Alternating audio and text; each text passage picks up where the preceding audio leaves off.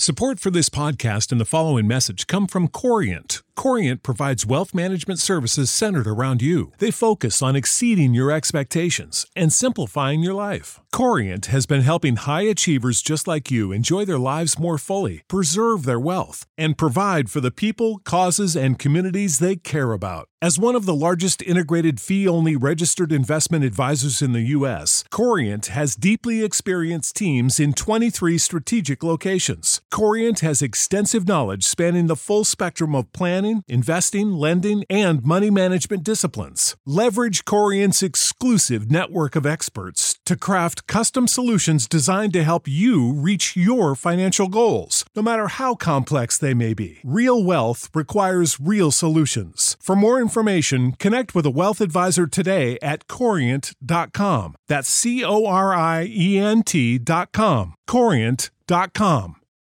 For the ones who work hard to ensure their crew can always go the extra mile, and the ones who get in early so everyone can go home on time, there's Grainger, offering professional grade supplies backed by product experts so you can quickly and easily find what you need. Plus, you can count on access to a committed team ready to go the extra mile for you. Call, clickgrainger.com, or just stop by. Grainger, for the ones who get it done.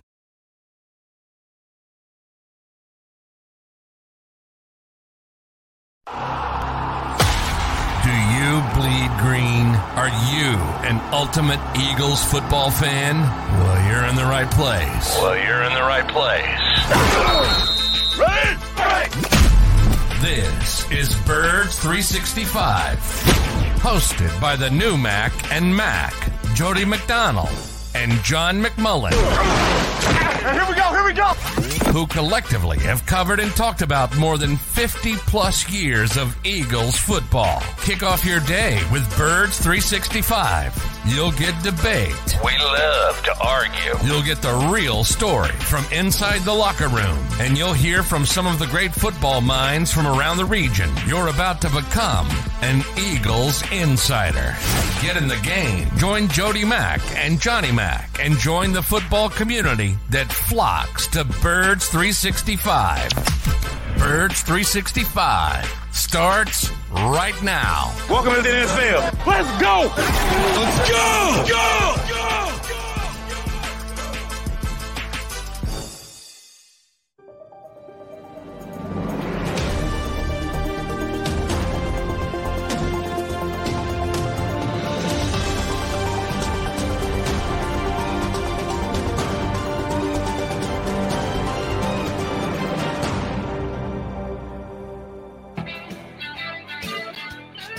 It is a football Friday.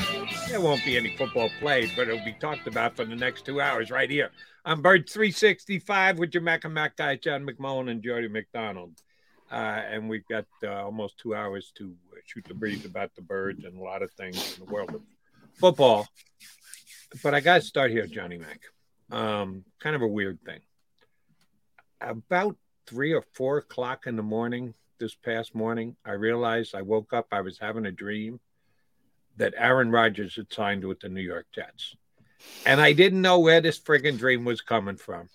But it was almost so real that I had to turn on the TV in my bedroom to see if I could get a re air of Sports Center because I figured it'd be the top story, it'd be on the crawl or whatever else.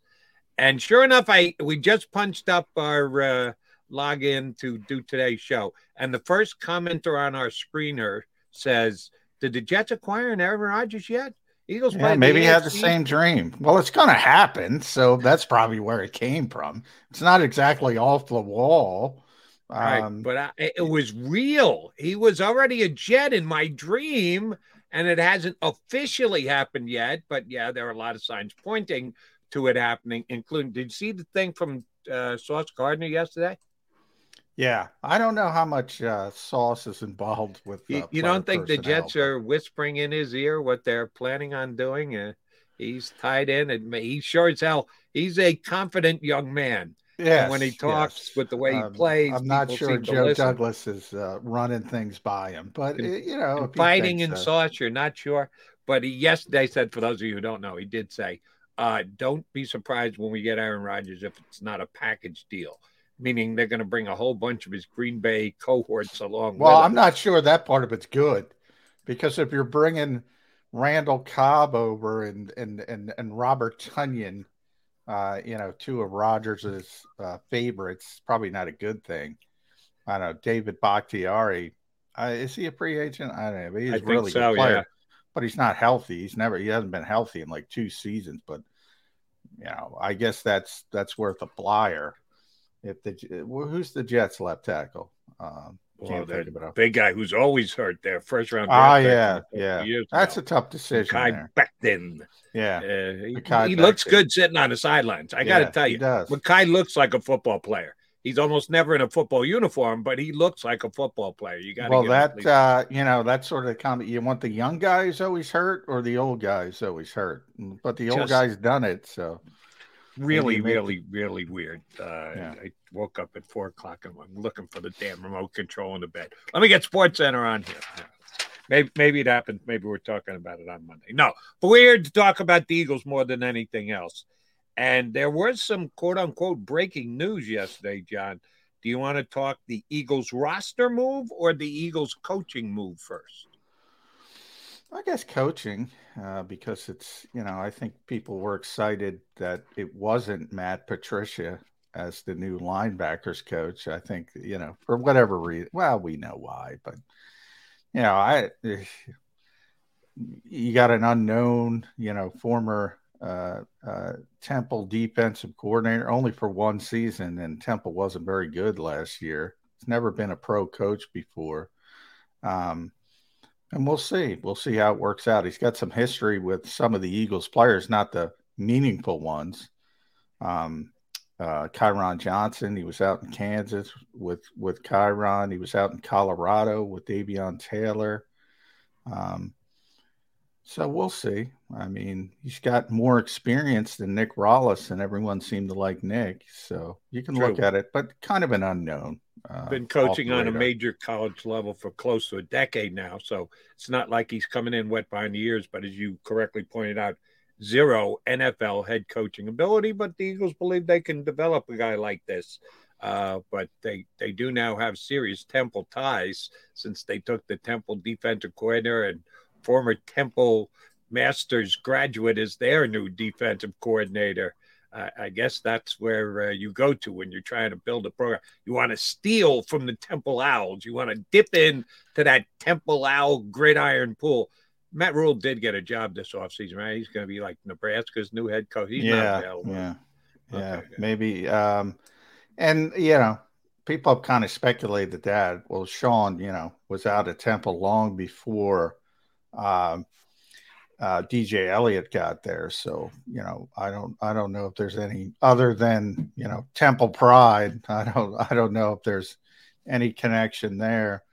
Um, hey, it's not Matt Patricia, so everybody's happy. That's that's about all you can say. Now it, it'll be interesting. He's been a defensive coordinator at the college level for a pretty significant period over you know a number of different schools, but he's also kept his foot. He he played linebacker at Wyoming. He's kept his foot. He also you know, at the college level, you got to do two things really. You got to be the coordinator, plus you got to coach a position. So he's always uh, kept the linebackers. Um, so he's got a lot of experience, and we'll see who he's working with. I mean, number one, I would think the first part of that job is get Nakobe Dean up and running. Get Nakobe Dean up and running. Um, and we'll see. We'll see if he can do it. the one thing that I found interesting, it's a, he's a young guy, relatively young guy, even though inexperienced on the NFL level, had some success. Uh, certainly be willing to give him a chance. But the thing that jumped out at me that surprised me was he's like a known three four guy that they bent over backwards to um, keep certain tenants in place of this defense, even with the changing in the coaching staff that's been there, with the Fangio philosophy, if I can use that phrase. Uh, the Fangio philosophy is not three four. Uh, it's it's more five two than it is three four. And the Eagles this past year had an outside linebackers coach and an inside linebackers coach. They had an edge coach, which, yeah, if you want to consider Haason Reddick a linebacker, I know that always gets John fired. Ah. He's not a friggin' line. Stop calling him a linebacker. Well, you know, you know why I say that, Jody? Because, and I blame the NFL. And if I become NFL commissioner, nobody's called me yet, but if I become NFL commissioner, I'm going to make people label things correctly, because I really do think it it it it, it fails to advance the talk. And I think people, you know, how many times you hear four three three four? Is you four three guys at three? Nobody plays that in the NFL today. Nobody. There's never three linebackers on the stinking field. I, I, I, I and and, three and linebackers. There, there, aren't even. Uh, and in a three-four, you would be stating there are four linebackers on the field, and you're right. Yeah. There aren't even three anymore. It's two. It's yeah. two linebackers on almost every single play. It's just so frustrating. And then you know when you have an edge rusher like us, it's funny because and it, and it hurts from a contract standpoint as well. You have these kinds, the Travis Kelce's of the world, who's really more of a receiver than a tight end. So when you start talking contracts, well, receivers get paid more than tight ends. Well, Travis Kelce is one of the best receivers in football. Whatever you want to label him, him as, he's one of the best receivers in football. He's going to the Hall of Fame because of his receiving ability. But you know, it, it they it, the label is not it's incorrect or at least it's not full. And when you talk about same thing with with Haason Reddick, well, you better damn well be labeled a defensive end uh, over um, uh, or or or an outside or an edge rusher or an outside linebacker than an off-ball linebacker because one gets paid and one doesn't. So it hurts on so many levels. And they just won't stop it. And it, what really gets me, you got me going, you got me grinding my gears. What really gets me is when media people do. I'm like, come on, you know better than that. Don't call freaking Haason Reddick a linebacker. Stop it. It right. just creates disinformation, misinformation. It's uh, you do you get more uh, absolutely worked up about this than me. I think it's kind of well you maybe I assume incorrectly that people understand that linebacker, edge right. You just know what Haason Reddick is, and how it's labeled becomes rather irrelevant. But if, if you do get put off, uh, well, that, the reason why. So here's my question to you: right. Do you think DJ Eliot will be coaching Haason Reddick? No, Jeremiah Washburn is still here. Um, you know, uh, he's going to be the off ball linebacker coach. So he's the TJ Nakobe Kyzir White coach. Uh, Jeremiah Washburn's still here. Now, they haven't uh, fully announced their coaching staff, but there's no evidence he's going to be fired. So uh, he's been here over multiple coaching staffs. So uh, he did a tremendous job. I, I wouldn't imagine they're uh, they're getting rid of him for that. So no, would be my my quick Agreed. answer. So that's why uh, him being a three-four linebacker devotee during his college defensive coordinator Dave's doesn't really seem to fit with what he's going to be asked to do here for the Eagles. But if they like the the guy, they think he's a good coach, think he's a good motivator, think he works well with players. If when they had the meeting, Sirianni explained, and and probably Desai sat in on the meeting too. This is what we want our defense to look like. This is what I'm going to ask you to do with your linebacker. He probably said, "Okay, works for me," and that's why he got the gig because it became a no, no. Here are my ways of running it. No, no. You're the linebackers coach. You're, you're not coming in to uh, step on the new defensive coordinator's toes. I just thought that was the most interesting aspect of the new hire that the type of defenses he's been playing uh, don't exactly line up with what the Eagles did last year and what we assume they're going to do uh, going forward uh, next year under their new DC. All right, and there was a release of player yesterday, and I got to tell you, John, I was surprised by it. Am I like, oh my God, what are the Eagles thinking? Of course not, because Brett Toth, much like Mekhi Becton, uh, may look like a football player, but you don't see him in a football uniform often enough. On the pup list all year long, has had injury issues since he became an Eagle. They decided to sever ties and part ways with him yesterday. Um, you you you've got a better read on this than me because you're down there, you're around the coaches, you see these guys. I always thought that they liked Tot and that they t- thought of Tot as a worthwhile project that he could, uh, when he got healthy enough, get on the field and actually potentially contribute to the Eagles. Timing of this, why do you think it came down now? Uh, new new league year. Uh, new league year. I lost you a little bit. I don't know if it's me or you, Jody, but I I think you asked about the timing. Um, yep. And I would say, you know, the new league year starts. It's, uh, you know, it's a million bucks, a little bit over a million dollars. You're talking about a guy, and and I always said about Brett, it's like, all right, let me talk to the doctors, which I'm not allowed to because they did like at one point. They were very upset um, when they lost him. Remember, he was uh, an Army uh, player in college. Um, it was a big deal at the time when the Trump administration sort of changed the rule and allowed him to get go uh, play professional football. And the Eagles were really excited. They knew he was a project. One, he was in the Army, lost weight to do his job there and he needed to gain some of that weight back. So they knew he was going to be somewhat of a project. And all of a sudden they waive him. They plan to get him on the practice squad as that happens. Arizona plucked him off waivers and they had him for a year.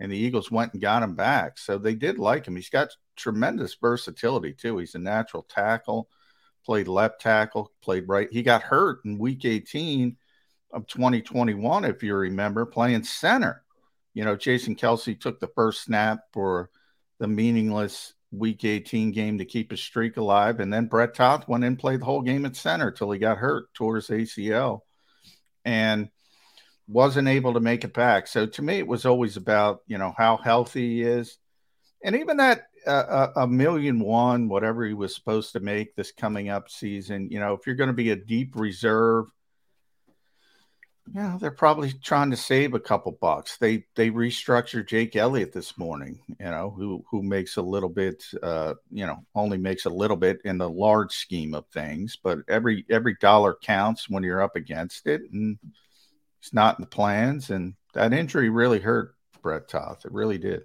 And we've seen it before with the Eagles with Toth himself becomes an ex-Eagle, then comes back and becomes an Eagle again, maybe at a future date maybe at a lesser dollar figure.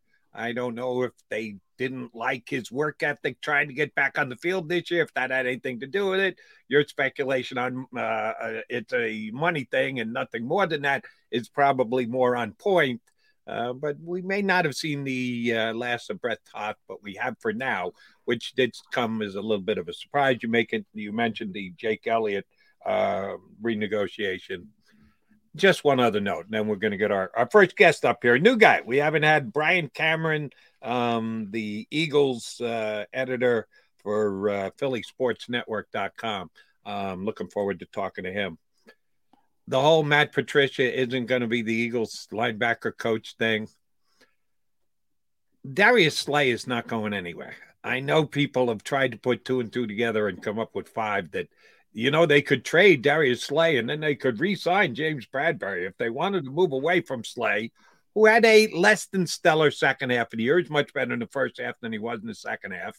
He is a guy who likes to stir the pot, and that might not be the Eagles' favorite part of Darius Slay's game. Um, he's not going anywhere.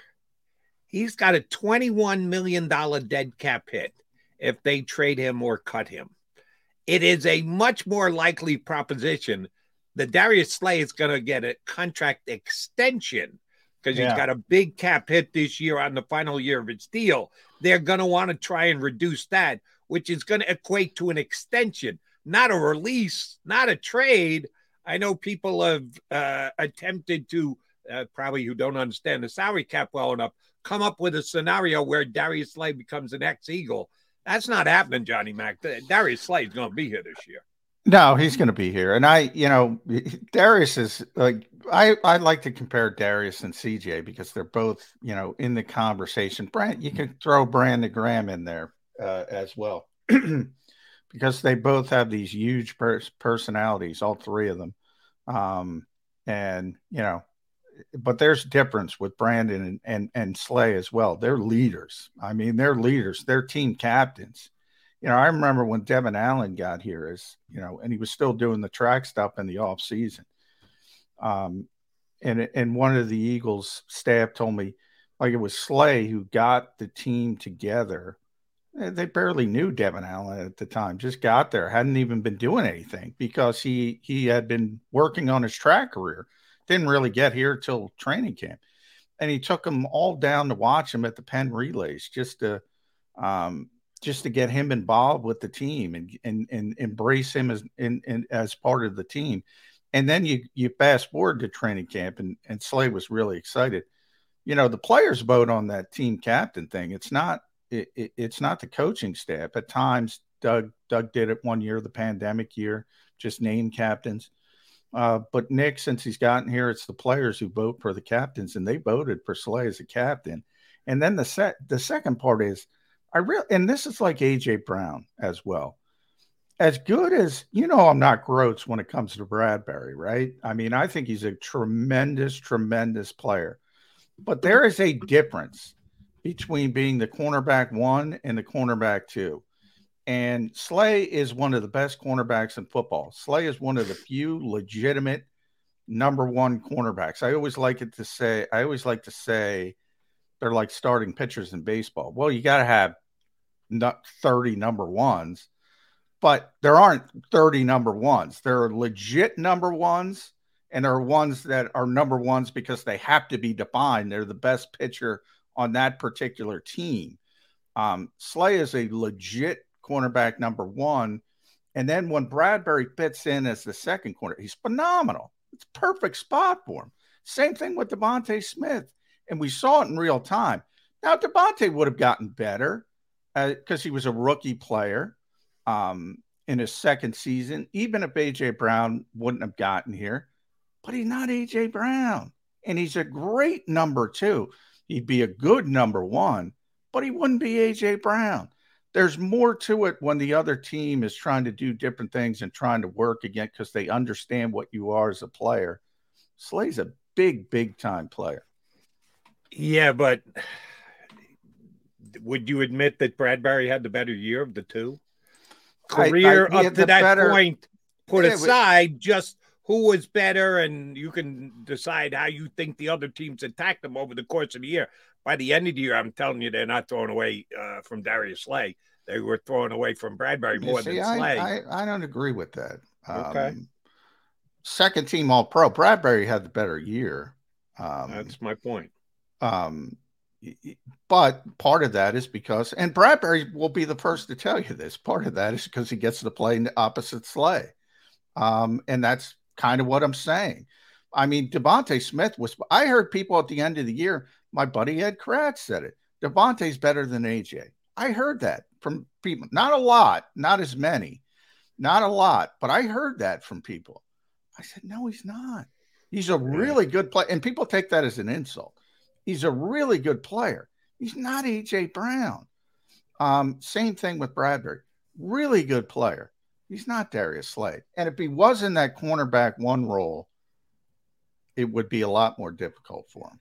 That's all I'll say. Yeah, yeah. You and I kind of disagree on the cornerbacks. We see the wide receivers the same sorry, AJ Brown is just better at this point. He had had had a better career than De- DeVonta Smith, and he had a better season than DeVonta Smith.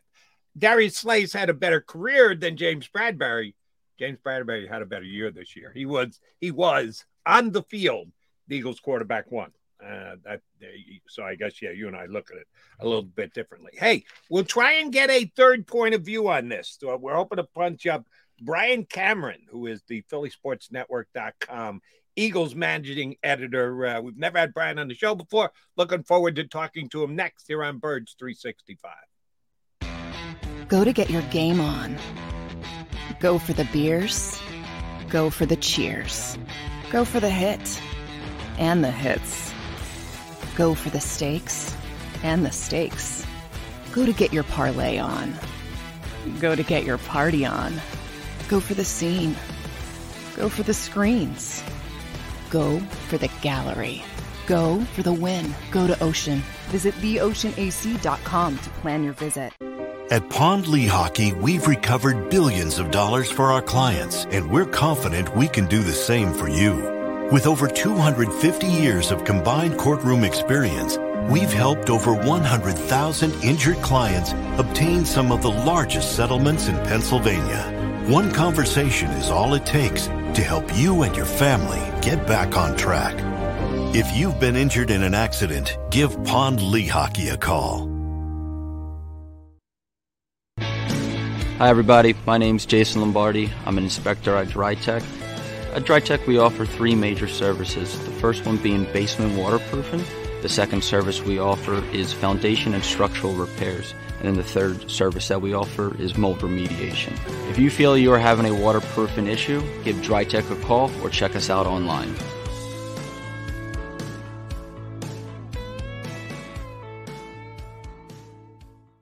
Jeff D'Ambrosio doesn't need a special event to appreciate his customers. Jeff shows his appreciation to them every day of the year. Jeff makes sure to stock more new inventory than anyone and guarantees prices and payments that nobody can beat. There are so many reasons that thousands of customers know Jeff is the easy, friendly place to do business. More for their trades. No judgment zone for credit issues. The best, most reliable service department in the country. That's why I like Jeff, and I know you will too. Jeff will satisfy you every day. Jeff D'Ambrosio, Destination Downingtown, Owner Appreciation Event. We all know that taxes are just part of life. It's true during our working years, but also in retirement. But what you might not know is up to 85% of your Social Security benefits might be taxed. Our team at Thrive Financial has helped retire thousands of people across the Delaware Valley by asking questions they never knew they needed to ask, including how their Social Security benefits might be taxed. It's time to be proactive on taxes. Get your Thrive Retirement Tax Playbook today. Plan your day with confidence. Keep the umbrellas on hand. With Action News and AccuWeather. Numerous tornadoes. Your go to team when severe weather strikes. The water is still rising. Keeping you prepared wherever you watch. Action News and AccuWeather, the team you trust.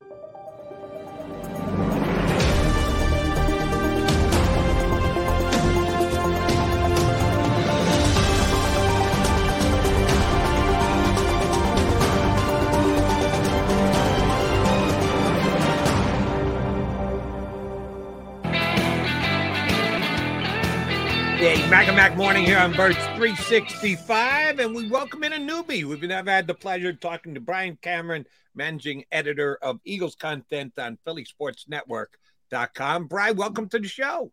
Good morning. Good morning. How you guys feeling today? We're doing, doing good. well. We- Thanks for uh, joining us, Brian. So I guess we'll start out since uh, the Eagles named a new linebackers coach. I think everybody breathed a sigh of relief, but it seemed like Eagles fans weren't happy about potentially Matt Patricia coming here. Uh, it's going to be DJ Eliot, not as well known, but locally was the defensive coordinator at Temple, which Temple was not great last year, but I don't know if that was DJ's fault. Um, what do you make of the move and and and just the coaching staff and and the lack of continuity in the movement away from some pretty significant pieces? I'm actually a big fan of the move. I, I mean, you, you said it um, right off the bat. Uh, it's a sigh of relief, right? You know, last year Eagles fans were panicking about the the thought of. I'm um, not last year. Two years ago, they were panicking at the thought of Josh McDaniels, and now comes in Matt Patricia, who, hey, Darius Slay is very beloved in Philadelphia, right? We we know the history between Patricia and Slay, so I think that was the cause of a concern because it was kind of like you know it's one or the other. It's Patricia or Slay. Um, now you know it feels like you know the Eagles are actually doing something where they're they're sticking to their culture, they're sticking to what's working for them. Um, as far as Eliot, not so much on, on his background, but what I do know is that he's actually an expert in a 3 4 defense, which actually aligns with everything that Sean Desai is rumored to, to be bringing to Philly. Um, I'm a big fan of what's going on on the defensive side. Uh, from last year to, to seeing Jonathan Gannon, to seeing the possibility of what we could get from Sean Desai, it feels like Eagles fans will actually be in a good place defensively. I think the only cause for cause for concern right now is the is getting the right pieces in defense going forward. Now wait a second. Um, you you know Eagles def- Eagles fans. I think said Eagle fans are in a good place. They'll be in a good place with Sean Desai for about twenty minutes.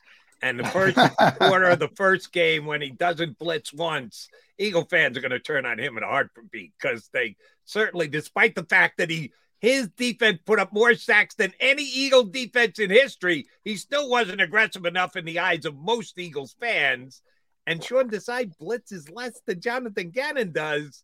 How long do you think this quote unquote love affair is going to last? Well, I mean, first and foremost, I think got to credit Eagles fans a little bit, right? You know, we had a bit of uh, patience with, with Jonathan Gannon over the last, last couple of years. Um, I think the the make or break thing with Gannon and Desai, if you actually look at Desai's track record, um, going back to when the Bears faced the Ravens, you, you said it, Desai doesn't blitz much, but against the Ravens, he actually blitzed over 68% against Lamar Jackson and um and I, think it was Huntley at the time. Um, so it shows that this guy is, you know, willing to adjust on the fly, willing to to look at what's not working for him and actually improve on that. And that's something that we didn't see so much with Jonathan Gannon. We saw, you know, him sticking to what it was. Um, people, you know, know that they, they brought Vic Fangio to be a consultant, but at the same time, same time, if I'm telling you to, you know, if I'm consulting you, I'm telling you, you know, you know, this is what could work, this is what can't work. At the end of the day, if I'm defensive coordinator, I'm running things my way, and I feel like that's what we saw a lot from Jonathan Gannon. Well, it was interesting, the big thing, and obviously, you know, Vic is omnipresent over the Eagles and the entire NFL, really, because so many teams run his scheme right now. And he, by the way, mm. isn't happy about that. He mentioned that uh, when he got the job in Miami for people that don't know, he was brought in as a consultant to help the offense for the Super Bowl. Uh, mm-hmm. Marcus Brady, uh, who the, the former Colts offensive coordinator, was helping the defense, and the Eagles sort of switched it up. But basically, they were just saying, "Hey, you know, if if if you're an offense, how are you going at my defense in this look, and vice versa?"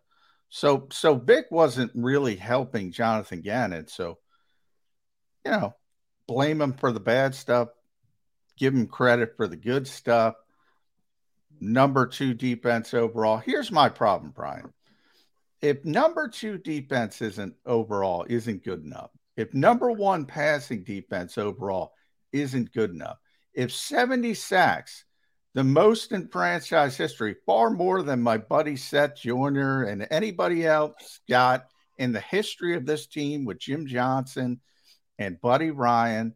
If that's not good enough, aren't we setting up Sean Desai for failure?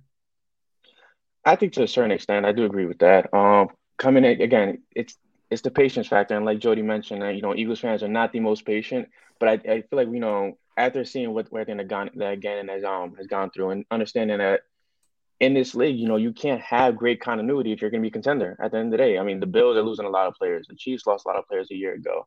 Um, and the Eagles are in that position right now where they have continuity on the offensive side, but defensively, it's going to be it's a, a, big question mark, right? Um, but at the end of the day, it's it's things to build on, in my opinion, at least. They have a great defensive line. They have Haason Reddick coming back. They have Josh Sweat. Um, the rumors of Brandon Graham coming back. Jordan Davis is, is going to have himself a, a, year where he's actually the, the focal point, um, whether he's lined up against uh, with Fletcher Cox or uh, Milton Williams or a rookie. Um, patience is going to be key. And I do agree it is setting Desai up a little bit for failure.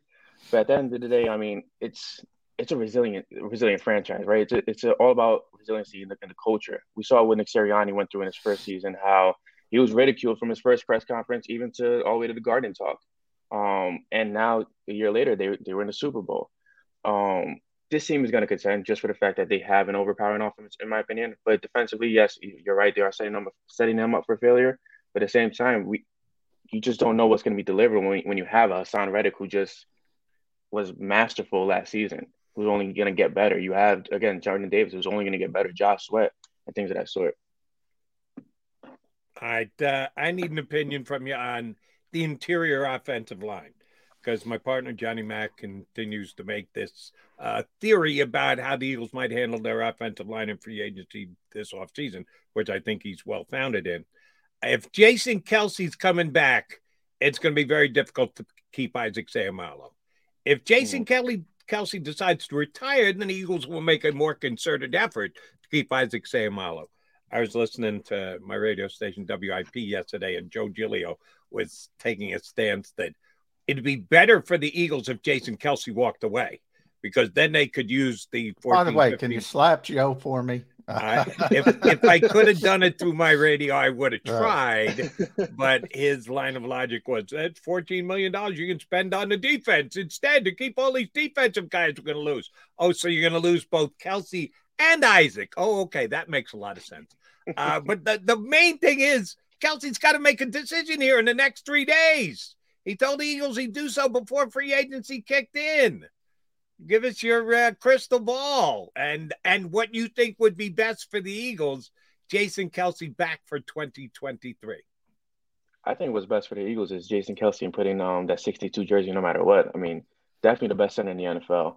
Um, I think best case scenario he is back. And the great thing that, that I um, saw, and maybe John, you could attest to this, was Cam Jurgens saying, "Hey, I could play right guard if Jason comes back for another year. Like I don't mind yeah. it." And that speaks volumes to Jeff Stoutland. I mean, probably the, the best offensive um, line coach in all the NFL. Um, his guys are versatile. His guys are, are, plug and play. They can do whatever whatever is asked of them. Um, and I think if Jason does come back, I'm not too worried about Seumalo. I think Cam Jurgens is a is a stud from what we saw last year in his little glimpses, and it's it's Stoutland at the end of the day. Like if you're gonna have anything anything confident to to say about the Eagles, it's gonna be about Jeff Stoutland.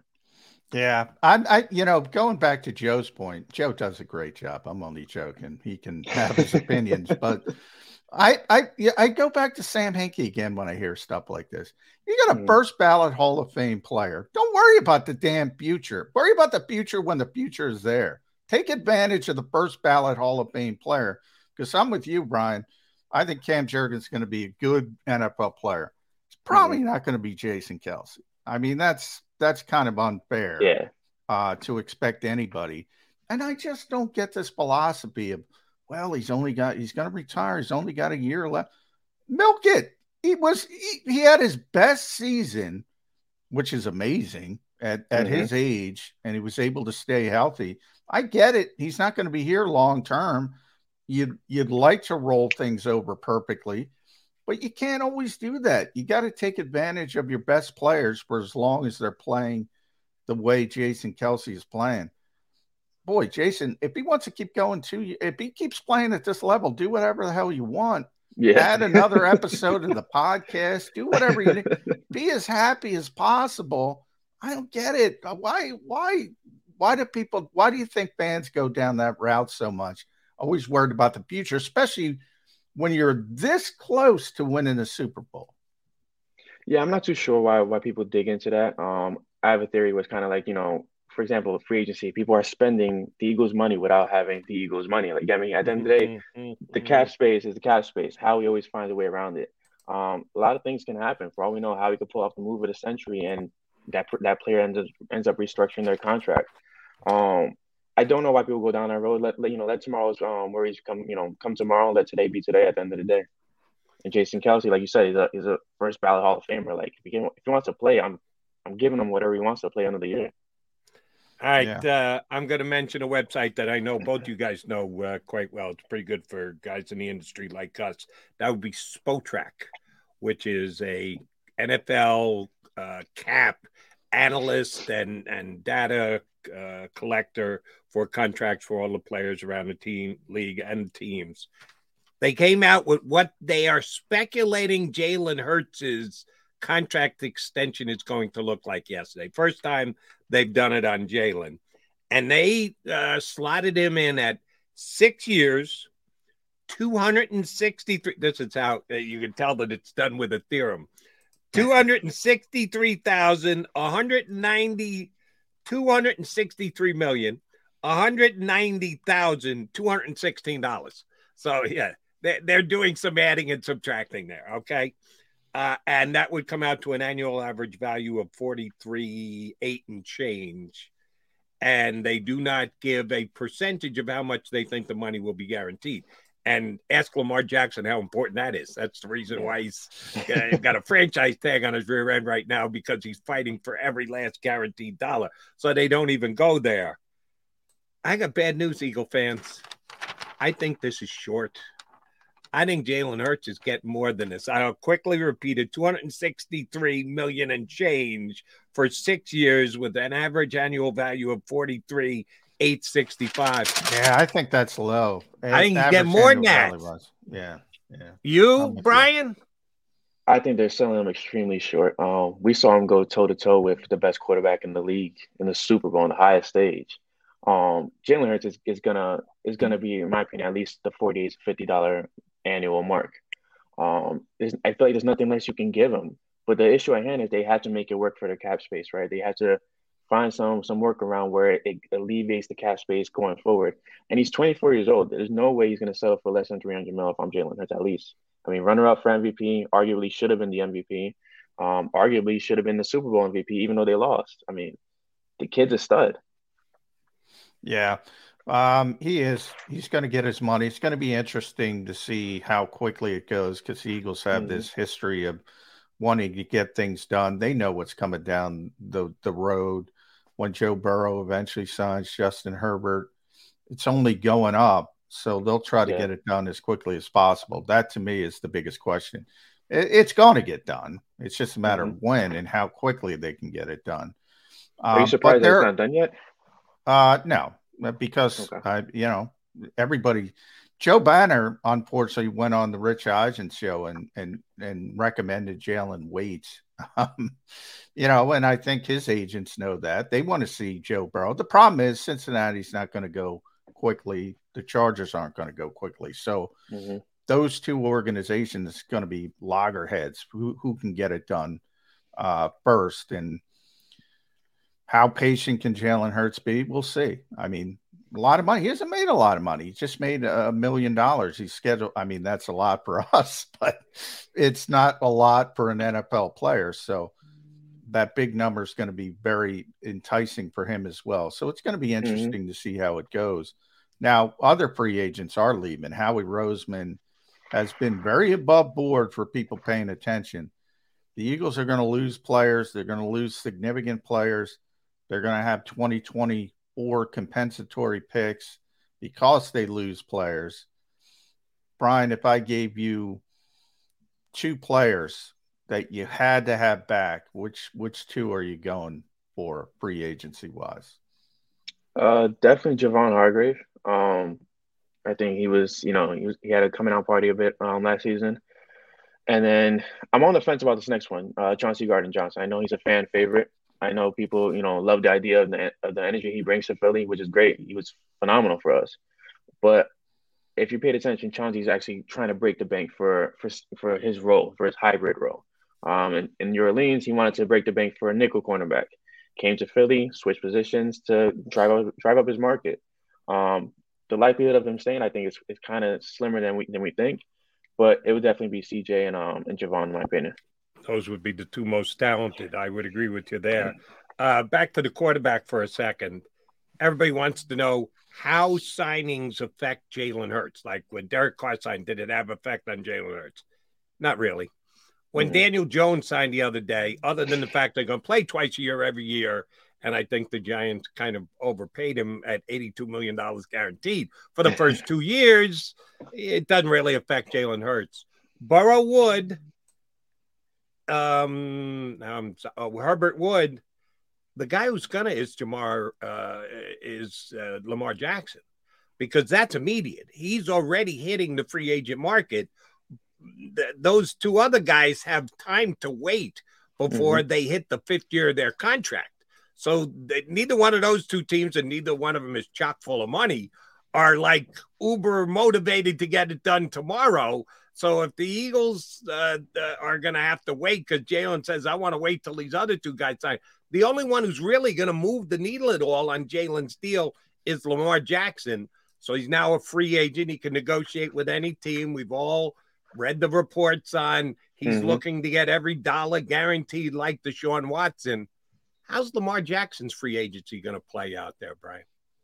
Uh, uh, it's it's tough to say, right? I mean, you have all these random public statements that these teams are not in the running for Lamar, but I, I have a feeling that one team is going to come out the um come out the woodworks out of uh out of spite um to sign Lamar and get him the money he wants, just because like there's you know, and I hate to to, to use it as an example. For example, like the Commanders, right? Snyder's on his way out. If I'm if I'm pissed off at the owners, if I'm pissed off at the NFL, what am I going to do? I'm going to break the bank of Lamar Jackson and just piss off everybody even more. But, That's a good um, point. That would be a, a, a nice fu out the door for Yeah, that would be wild. Other than that, it's it's hard to say. Like, I mean, you have teams that don't want to give up two first round picks in order to to sign Lamar, but at, at the end of the day, a guy like Lamar is worth more than two first round picks. Oh, yeah. I mean, we that wouldn't what, even I would I, I wouldn't even hesitate. Uh, yeah, two first round picks. But the Deshaun um, Watson deal just it screwed up everybody, right? And the, all that guaranteed money and the way they maneuvered it, it's it's going to have ripple effects on Lamar Jackson, which is going to have ripple effects on Jalen. I think Jalen Eagles are waiting to see what the guaranteed money is going to look like. Yeah, definitely. No one in the NFL is happy with the Deshaun Watson contract and the fully guaranteed nature of it. And that's the biggest issue. And we'll see if Lamar can get it from somebody. I think it's going to be really, really difficult uh, to get that deal. Now, if he goes short term like Kirk Cousins, uh, maybe it's a little bit more realistic. So it's going to be one of the more interesting offseason storylines. Last one from me, Brian, and and follow Brian on Twitter at B Cameron PSN. Eagles managing editor for the Philly Sports Network. There does stuff for the Pro Football Hall of Fame as well. So you're going to be doing stuff on Jason Kelce and probably probably Lane Johnson down the road. I think he's a Hall Why of Fame player. Right? You know, Fletch is going to be interesting. Uh, so yeah. I'll end it there with with Fletcher Cox and Brandon Graham. Uh, we were talking yesterday on the show about paying for past performance versus paying for, you know, what's coming up. Obviously, they're not the players they once were, but they've meant so much to this organization. How do you toe that line if you're Howie Roseman? Um, you know, they're they're still good players. Um, you know, Fletcher had a bounce back season. Brandon had a great season in a more limited role. But you know, we talked about it with Jason Kelce, I mean, there's people want to move on from Jason Kelce, still playing at an all pro level. So yeah, how do you justify bringing Fletcher Cox and Brandon Graham back if it's not a really team friendly, cost effective deal? They're both at needed positions. I mean, we our our edge depth is not not there to begin with. If you lose Javon Hargrave, our defensive tackle depth is not there to begin with um, in a year where you want Jordan Davis to, to actually, you know, explode, actually to come on the scene and break out, you need a guy like Fletcher Cox around them, where he's actually, you know, right next to him, helping them deliver um, the the pressure. Uh, Brandon Graham, I feel like, is more needed than Fletcher Cox, just because edge, you know, it's, it's such a, a huge you know, question mark going forward. You know, who's behind us? who's um, behind Haason, who's behind Josh, um, but also Brandon Graham's leadership. I feel like is second to none. Like he took on a role this year where yeah he was he was limited and he was exploding, but he was really the the voice of that um that defensive line, which was phenomenal to see. And why not have one of these guys you know finish their year as a, as a finish their career as an Eagle? I mean, I think we're due for that in, in this case. We lost Brian Dawkins, um, we lost Malcolm Jenkins. Like these kind of guys, you know, you don't you don't want you don't want to see them wearing different jerseys at the end of their career and not you know not benefiting from their environment. I feel like Brandon Graham on the Browns does not make any sense. Fletcher Cox on the Browns does not make any sense because you're not going to win anything. Your best position of, of, play right now is to stay in Philly. Um, the hope it is that it is team friendly, but at, at, the end of the day, I mean, how many Eagles fans you see in the um, in the parking lots wearing Fletcher Cox jerseys? Like this guy deserves to be retiring as an Eagle. All right, last one for me, Brian. I've asked this of a bunch of people over the last week or so last uh, first year in an Eagle uniform, Kenneth Gainwell, 68 carries, 300, 291 yards, five touchdowns, 33 receptions, 253 yards with a touchdown. Pretty good as a rook. Mm-hmm. This year, 53 carries, so 15 less carries, 240 yards, 51 less yards, and 23 receptions as compared to 33. So he went backwards in receptions too year two not as productive as year one. As of right now, he's Eagles RB1. Can the Eagles go next year with, and we know they don't have quote unquote a bell cow back. Very few teams in the league do. The Eagles are just one of many that use. Excuse me, I get choked up talking about this. choked up talking about Kenny. Kenny's run late. Yeah. Yeah. Um, can he be the Eagles' lead back next year? Do you do you have enough faith in Kenneth Gainwell that if they hand it to him more than anyone else next year, the Eagle running game will be fine? I think they will be. I think it's more faith in the offensive line and the scheme. Um, and also, we've seen what he did in the playoffs. Like Kenny's able to disappear in between the tackles and make make um, big explosive plays when needed. Um, he's also able to catch out of back out of the backfield consistently. Um, will he be the number one running back? I don't believe so. Um, but I, you know, I wouldn't be against it at all. I think he can actually do it. Great stuff, Brian. We appreciate you coming on board with us today. We will be getting in touch uh, that much more often during the off season. Thanks for a couple minutes today. Yeah, I appreciate you guys for having me on. Honestly, really appreciate it. Brian it. Cameron, PhillySportsNetwork.com. He is the managing editor of Eagles content. If you don't uh, check out that website, you should. PhillySportsNetwork.com. All right, Jody Mac, Johnny Mac, coming back. A couple more things we got to get in. Hour number two, we'll go a little bit more combine slash draft intensive. Ian Cummings is a guy we had on a couple of times last year. He covers the NFL draft for uh, NFLnetwork.com.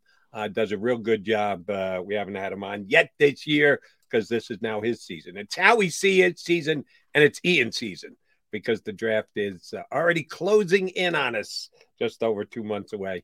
Ian Cummings will join us uh, about 25 minutes from now, but more Mac and Mac here on Birds 365 coming up next. Go to get your game on. Go for the beers. Go for the cheers. Go for the hit and the hits. Go for the stakes and the stakes. Go to get your parlay on. Go to get your party on. Go for the scene. Go for the screens. Go for the gallery. Go for the win. Go to Ocean. Visit theoceanac.com to plan your visit. At Pond Lehocky, we've recovered billions of dollars for our clients, and we're confident we can do the same for you. With over 250 years of combined courtroom experience, we've helped over 100,000 injured clients obtain some of the largest settlements in Pennsylvania. One conversation is all it takes to help you and your family get back on track. If you've been injured in an accident, give Pond Lehocky a call. Hi, everybody. My name is Jason Lombardi. I'm an inspector at DryTech. At DryTech, we offer three major services. The first one being basement waterproofing. The second service we offer is foundation and structural repairs. And then the third service that we offer is mold remediation. If you feel you are having a waterproofing issue, give DryTech a call or check us out online.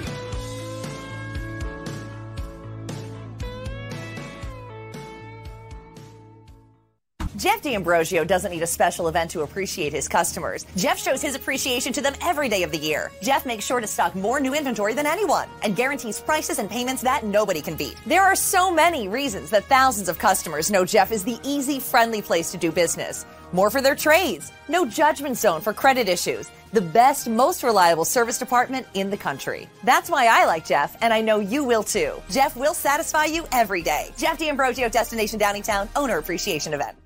We all know that taxes are just part of life. It's true during our working years, but also in retirement. But what you might not know is up to 85% of your Social Security benefits might be taxed. Our team at Thrive Financial has helped retire thousands of people across the Delaware Valley by asking questions they never knew they needed to ask, including how their Social Security benefits might be taxed. It's time to be proactive on taxes. Get your Thrive Retirement Tax Playbook today. Plan your day with confidence. Keep the umbrellas on hand. With Action News and AccuWeather. Numerous tornadoes. Your go to team when severe weather strikes. The water is still rising. Keeping you prepared wherever you watch. Action News and AccuWeather, the team you trust.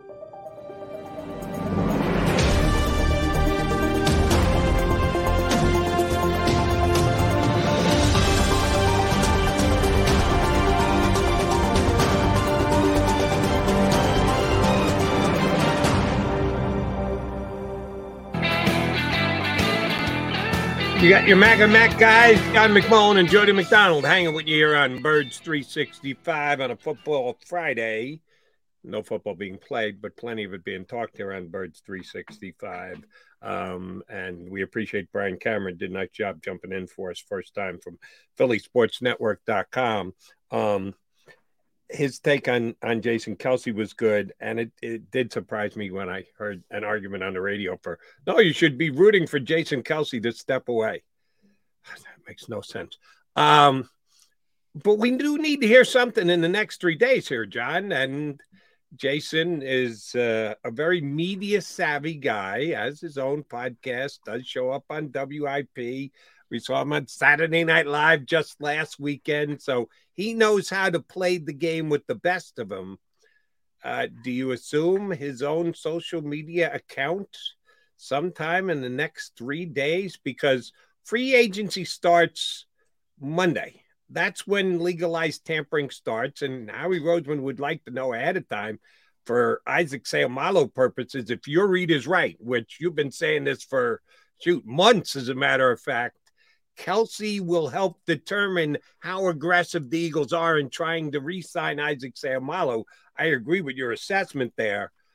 Isaac is a key guy. If they bring Isaac back, anybody would complain about that. I think would be stupid unless Isaac gets some outrageous contract, which I don't think is going to happen. I don't think the Eagles will give it to him. I don't think anybody in the league will. I think he'll get good, solid left, uh, right guard money, but nothing more than that. But they got to know whether they can spend that or not because they got a whole bunch of other decisions they got to make. So, how's Jason going to handle this over the next couple of days?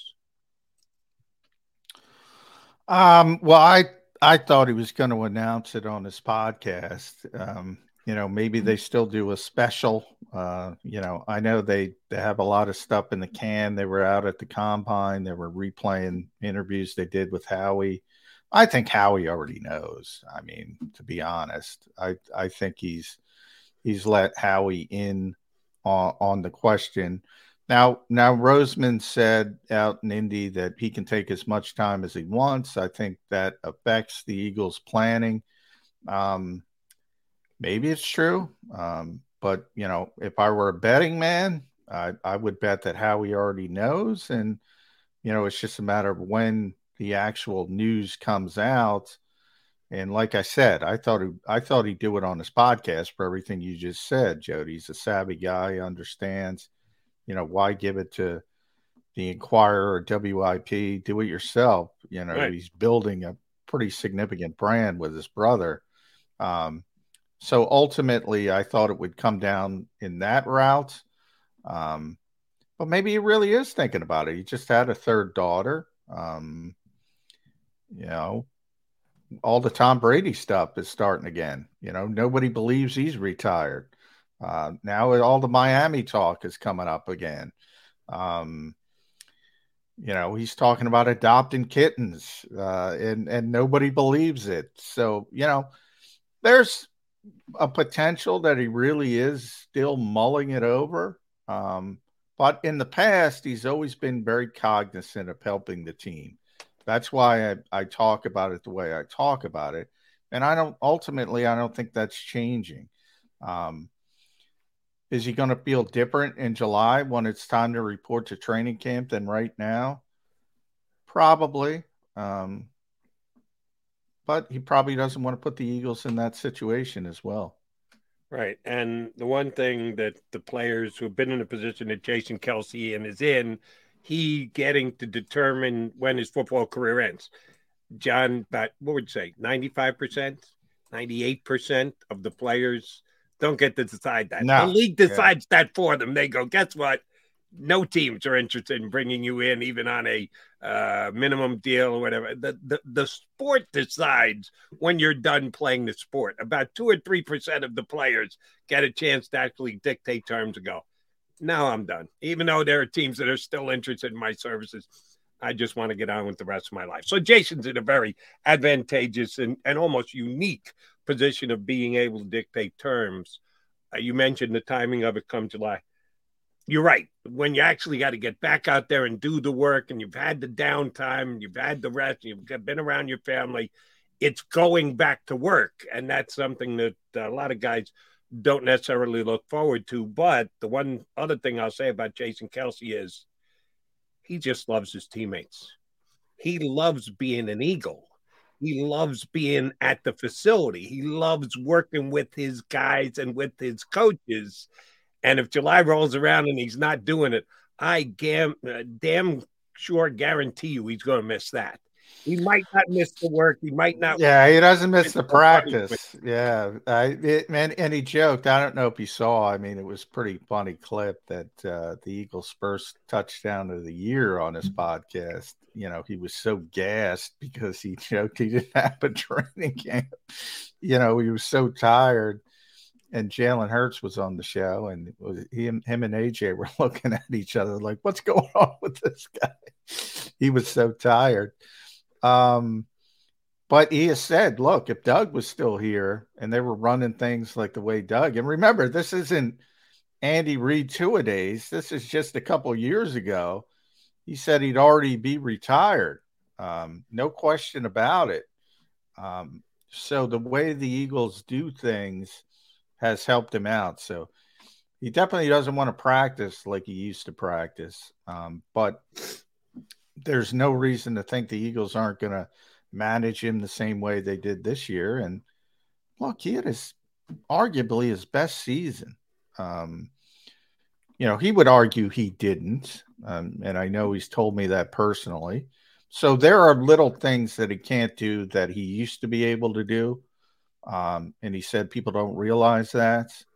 Uh, so he knows time is coming to an end, but if he can play like he played last year, I I don't even know why it's a question. I mean, you got to keep you got to keep riding it out until until he can't play like that. Like I said, most of the time the league determines. Uh, your team determines, but then the rest of the league determines whether you can play. And nobody in the league saying to Jason, "Yeah, you're not good enough to play anymore." So he is he is in control of absolutely everything, and he got you may think that Howie Roseman already knows. You you've got a better feel for that than I do. I think Howie's waiting just like everybody else. I don't know that Jason is tipped possible. anyone. Uh, none of us know for sure. Um, but I'm th- this I do feel pretty sure about. Jason's going to say something before Sunday because I really don't think he's going to call Howie and go, Howie, I need two more days. Uh, give me another 24 hours. I don't think he's going to do that if he hasn't told Howie, this is under the assumption he hasn't told him yet, which you don't necessarily agree with. Um, I don't think he's going to push the envelope and go, listen, the, these next couple, my wife and I are going away, uh, got a christening party I got to go to. I don't think he's going past Sunday. Now, will we find out? Maybe Jason dictates the timing of the announcement and how it's going to come out and I surely believe the Eagles would grant them that. Howie Roseman isn't going to drop dime and call John McMullen. oh, by the way, Kelce told me he's back. No, that that's not going to leak out to Howie. He will do whatever it takes. For the ones who work hard to ensure their crew can always go the extra mile, and the ones who get in early so everyone can go home on time, there's Grainger, offering professional grade supplies backed by product experts, so you can quickly and easily find what you need. Plus you can count on access to a committed team ready to go the extra mile for you. Call, clickgrainger.com, or just stop by. Grainger, for the ones who get it done.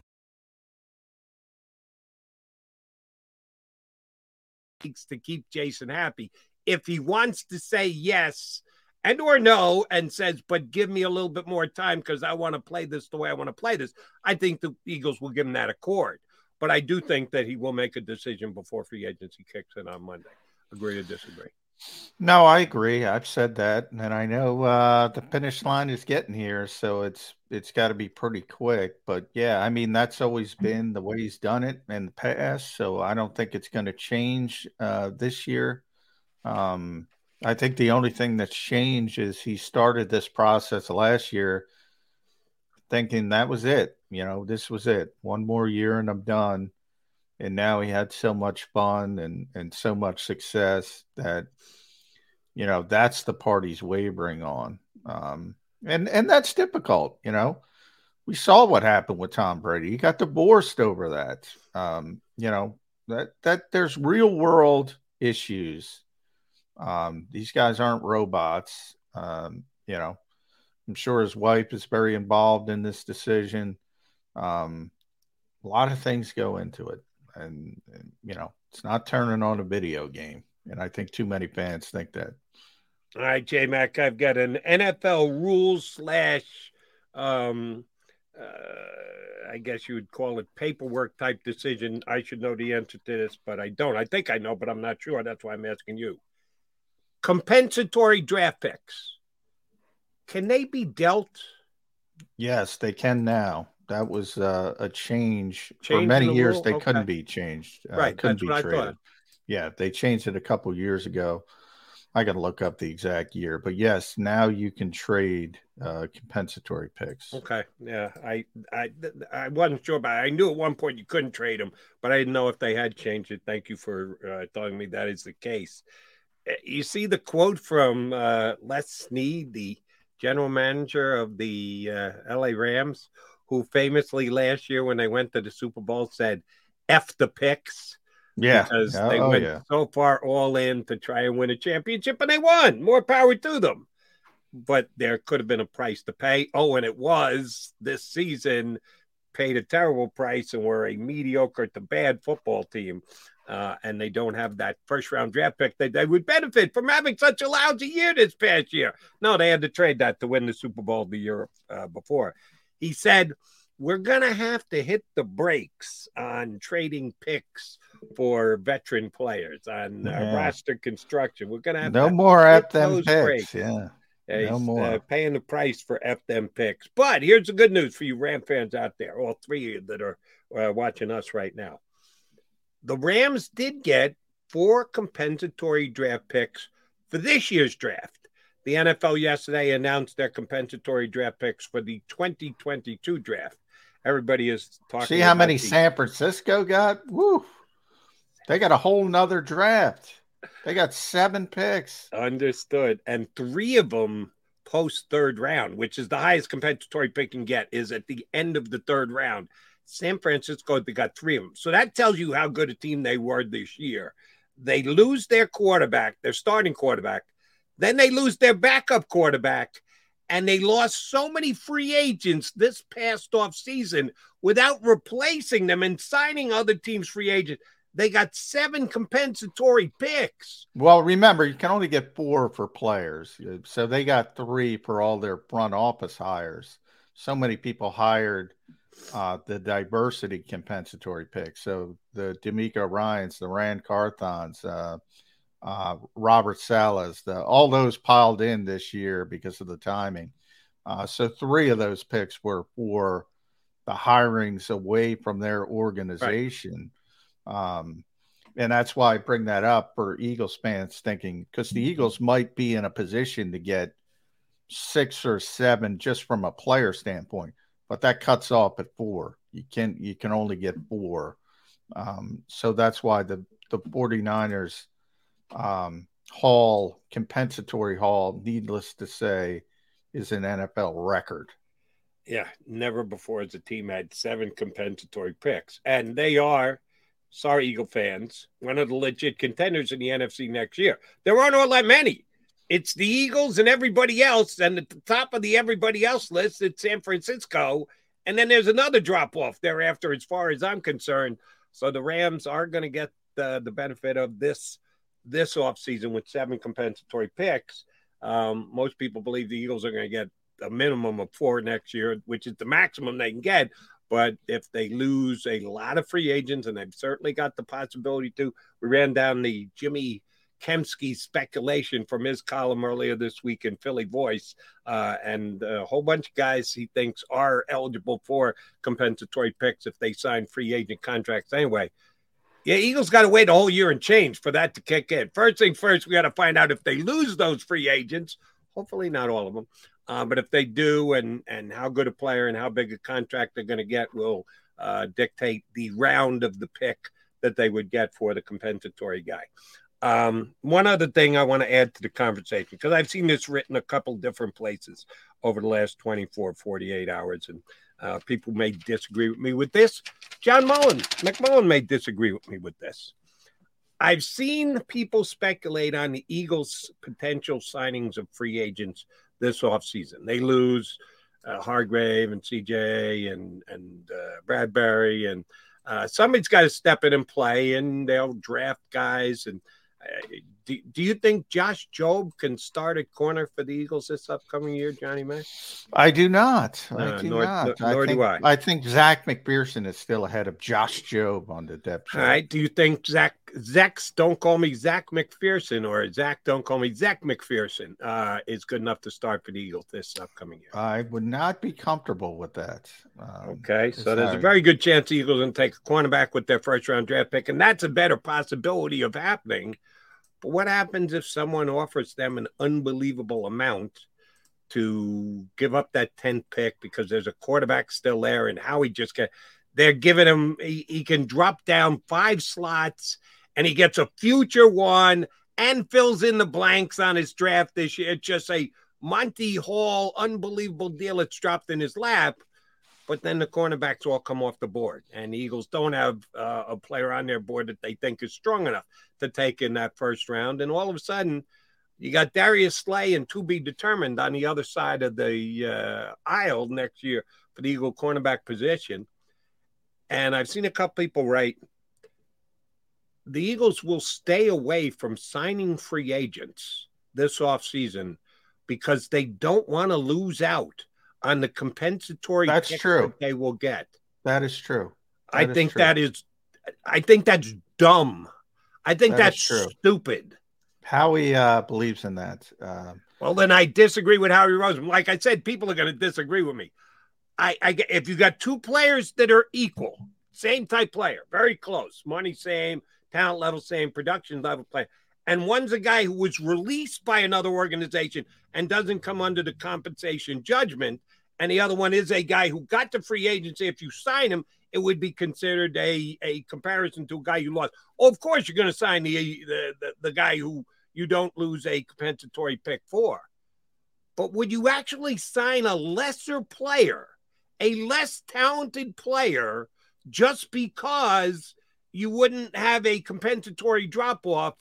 You'd sign a less talented player than a better player because, oh, Well, you might I- lose I- that I sixth round compensatory pick that you're going to get for Miles Sanders. I, I don't know if it, and obviously the later you go, we're talking about players like Javon Hargrave, like CJ Gardner Johnson. The potential third round picks are are a big deal. A potential seventh round pick, yeah. What you're saying, uh, who cares? Um, but we're talking the big guys. So, and if you're not, if if you're not in a position to get back your own players, you're probably not going to be in a position to bring in a similar player from outside the organization. I hear what you're saying about sixth, seventh rounders, not as important. But where Howie's very savvy is, you know, look, guys who get cut elsewhere, James Bradberry um, last year, not uh, susceptible to the compensatory formula in a season. That happens all the time. The later you go, whatever the cutoff is, June 1st or whatever the cutoff is, all of a sudden you're not eligible for a compensatory pick. So when everybody loses their mind, and they will lo- lose their mind, and I try to calm everybody down, and Howie said this last year, everybody was losing their mind in the first two days. Oh, the Eagles aren't doing anything. How can they do that? And you know, just Johnny Mac, down. Johnny Mac, we're only six days away from that when people lose their mind. Exactly. Eagles didn't do anything immediately out of the gates. and They they're going to be they're going to do it again this year because they're going to Oh, lose yeah. certain Oh, yeah. players and, and that's why howie's on record saying we're going to lose certain players but they're going to gain some players and they're very savvy whether you want to go back to the chris longs in 2017 and the LeGarrette Blounts of waiting to that demarcation line and still getting good players patrick peterson you're talking about cornerbacks you know there's an older guy you know, if there was one guy who played well on that crappy Minnesota defense last year, it was Patrick Peterson in that system. Um, the Fangio like scheme at his age, just very smart, very savvy. Um, wasn't isn't what he was as a potential Hall of Fame player. Um, you know, from a talent perspective, from a trade standpoint, lost a step but he's playing in this defense, very similar to James Bradberry. Maybe they get him later in the process. I'm just throwing that name out there. Um, Howie has earned the benefit of that. He should have have earned the benefit. He knows what he's doing. And when we're when you're talking about the Eagles won't sign, he's talking about, and I'm talking about potential third round picks, the big name players. Yeah, when you start getting, and he did it with Andrew Sendejo back in the years. Remember, they cut him. He was playing well. The coaching staff was was um, uh, really enamored of Andrew Sendejo. For I know the fans weren't, but they really liked Andrew because he's a very smart player. Um, did everything they wanted. Blah blah blah. It, there was that cutoff point, the ninth or tenth game. If you kept him on the roster, you you weren't going to get a compensatory pick. And he said, "You know what? I'd rather have the pick," and they cut him. And they ended up getting Marcus Epps, and it worked out long term. The guy's very savvy. He, he he's very savvy and he's going to judge the particular price. He's not going to take a lesser player. The point is, he's not in a position. If he can't get Javon back, he's not bringing in somebody else at the same money. Right. Um, no, there, there isn't someone like that even available. Yeah. There, there isn't. well, there's the kid from Denver who might be uh, Dre'Mont uh, Jones, but you know that's about it. Uh, so that's the players he's kind of that people are talking about. They're going to lose some players, and they're not going to sign lesser players to big money or what they would feel would be lesser players in this organization and lose out in compensatory picks. And this is the only point I'm trying to make, just to, to stay within the parameters you're taking the discussion, which uh, are are right and just. If you believe that Javon Hargrave is close to a 20, if we're talking average annual value, close to a $20 million deal per, a year guy. That's what Schefter said. I That's mean, what Schefter says. Yeah. So we'll, we'll use Schefter's numbers. Let's say this Denver kid who you, you're suggesting is close, is, is potentially in that same neighborhood. So 17 million, he's not quite as high as Hargrave. It's what uh, Spotrac or Adam Schefter or anyone else would speculate his average annual value is. Let's say he wants to play for the Eagles and he's willing to come and play for the Eagles for 12, which is below what most people assume his market value would be. If Howie Roseman says, well, no, I'm going to pass on him because he's going to be considered a match with Javon Hargrave, and I'll lose that on a third round compensatory pick. Then that's not all in, Howie. Then that's not, we want to go back to the Super Bowl next year, Howie. That's a, we're trying to balance between 2023 and the future as well. No, I don't want Howie to lose his edge of being all in. Now, it's a very specific, I'm threading a needle here to make a point but uh, I if I read it three once, I read it three times in the past 24 hours. The Eagles won't be signing free agents that they would lose compensatory. The Eagles are banking on those compensatory draft picks next year. Next year, the Eagles going to have all of compensatory draft picks. Right now, I don't care a whole hell of a lot about 2024 compensatory draft picks. I'm more worried about the 2023 Eagles and going back to the Super Bowl. And if you got to bend a little bit to be able to get the best player to replace someone that you're potentially losing who helped you make the Super Bowl this year, then you got to be open minded. That's the point I'm trying to make. Well, Jody, I I I hear you, and and that's where the savvy part of it comes in. But we're we, you know to use that example, I mean, you know, Dre'Mont Jones is 25 years old. We talk about it all the time with Jalen Hurts. He's not taking four million less dollars to come here, so that kind of stuff takes care of itself. Yeah, it, it that that's where the savvy part comes into it. If Howie's got a player who's going to get 16 million somewhere else, and he says, "I want to play for the Eagles," He might be from Philadelphia. He might be Haason Reddick, whatever. Yeah, he'll do it. He's not a dumb guy. That's where the savvy part is. But that kind of stuff's not going to happen with a 25 year old. We talk about it all the time with Eagles fans talking Jalen Hurts.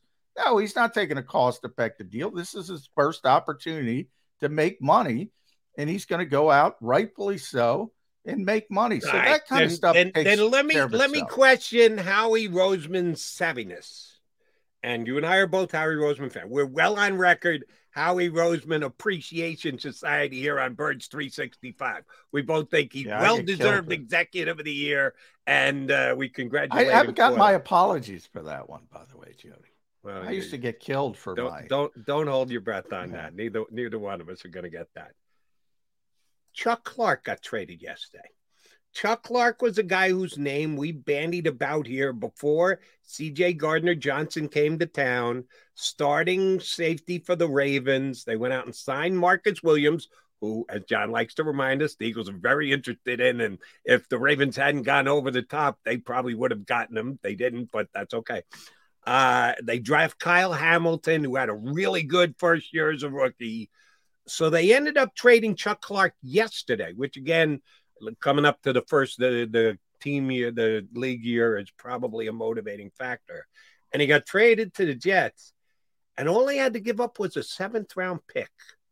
Now I was surprised because I thought that when we talked about Chuck, with Chuck Clark last year, and again, a year older now in the last year of his contract, different situation, making a trade a year later. But he did not play badly for the Raiders last year. He was just Ravens last year. He's just their third best safety. They've got two guys that are better than him, but doesn't mean he's like the uh 65th best safety in the NFL. I guarantee you he's higher than that. He just is on a team that has two safeties that are better. If you think there's a chance to lose Chauncey Gardner Johnson, if you're Howie Roseman with two seventh round picks, would the Eagles have been well advised to trade for Chuck Clark yesterday? Yeah, I remember talking about this. I just don't think he's a fit for what they do defensively. Um, you know, he's more of a, a, a, a movement. You know, I don't want to call him a box safety, but you know, he plays all over the place. He's more of the big, you know, more of the Malcolm Jenkins type. Not that good, but more of that type of safety. And that's what not what the Eagles were looking for. And that ended up when we talked about it last year. That's what I said, and that was ended up being correct. Marcus Epps, coverage safety. Chauncey, cornerback, coverage safety. You know, that's the defense they played. Now they're going to change that defense. I don't think they are. I don't think they're going to change the philosophy. So they're still going to be on the market for coverage safeties. That's going to be more important to them. You know, Clark, as he, you know, he played five. uh, You know, he he played a lot of snaps. By the way, you know, you you asked me to look up what he was. He was 46th of 88. So you know, basically in a hat and you know, Middle of the road. middling safety. Yeah. And he was a, you know, who number one was Kyle Hamilton. Yeah. Number one Oh, in the entire. That's one that JM and JM definitely agreed on. We Yeah. both loved him coming into the draft. Yeah. But you know, when you look at his numbers, so he played well over a thousand snaps, played 531 at safety, 331 in the box, 180 as a slot, 77 lined up on the defensive line, 30 as a wide cornerback. I mean, this guy played all over the field in a Malcolm. That's not what the Eagles do.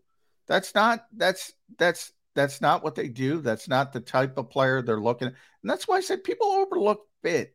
We're going to talk to Ian Cummings here in a couple minutes. And that's what, you know, running back, fit. You know, why why do you need an eye back in the, in the Philadelphia offense? You don't. That's not what they do. They're an RPO zone read offense. Um, Bit is a big thing, and, and Chuck Clark is a different kind of safety. If Jim Schwartz was still here, I'd say, yeah, that makes some sense. But that's not what they do defensively. And it's, you know, I don't think they're going away from that in the shift from Jonathan Gannon to Sean Desai. Right, but here's my read on on the player. You're right in that in the Ravens defense, he was asked to do other things. And his flexibility made him capable of doing those things, and that's why he played as much as he did. But I think he's just a good enough player that he could fit into the Eagles scheme. That if the Eagles took him on, it wouldn't be, oh my God, his his only virtue is flexibility and that he can do a lot of different things. No, I think he could do what the Eagles need him to do in the Eagles scheme. I think he's that talented a player. And if uh they're, they're starting Reed Blankenship and oh, I think they'll probably draft another safety this year. I don't even know. I think they're going to get Marcus back. I, I think there's a good chance they get Marcus. I think they're going to lose CJ and get Marcus back. Um, and that's what they want. And right or wrong, that's what they want. They want coverage safeties. It's like Harrison Smith's probably going to get cut over the weekend. You know, that's a guy who's going to the Hall of Fame, a big name guy. Um, you know, he's not a fit. Not a fit. Wasn't a fit in that that defense out there. Not a bit in this defense here. I don't think Chuck Clark's a fit for this defense. Now, yeah, I you want to say change the defense. Um, I'm not. No, no, no, no, no, no, no, no, no, no, no, no, no. Here's, here's, yeah, here's where uh, you and I separate. I think he can play an Eagle defense. What is, what of his game tells you he couldn't play an Eagle defense? He, he's a, he's a bit. His the strength of his game is not coverage. Uh, the strength of his game, he's a big safety. He's a physical guy, physical in the in the modern NFL. Um, you know, he's so near. Is, is I, Reed, I, mentioned is Reed Blankenship's strength coverage. Yeah, Reed's a post safety. That's what people don't know for whatever reason. Um, he, that's what he played at Middle Tennessee. That's what he played last year with the Eagles. Um, and I think they're probably a little bit too comfortable with Reed. I'll agree with that, but no, he's not a box safety. He's not a box safety. I think people do that. Um, you know, probably because of the color of his skin, to be honest.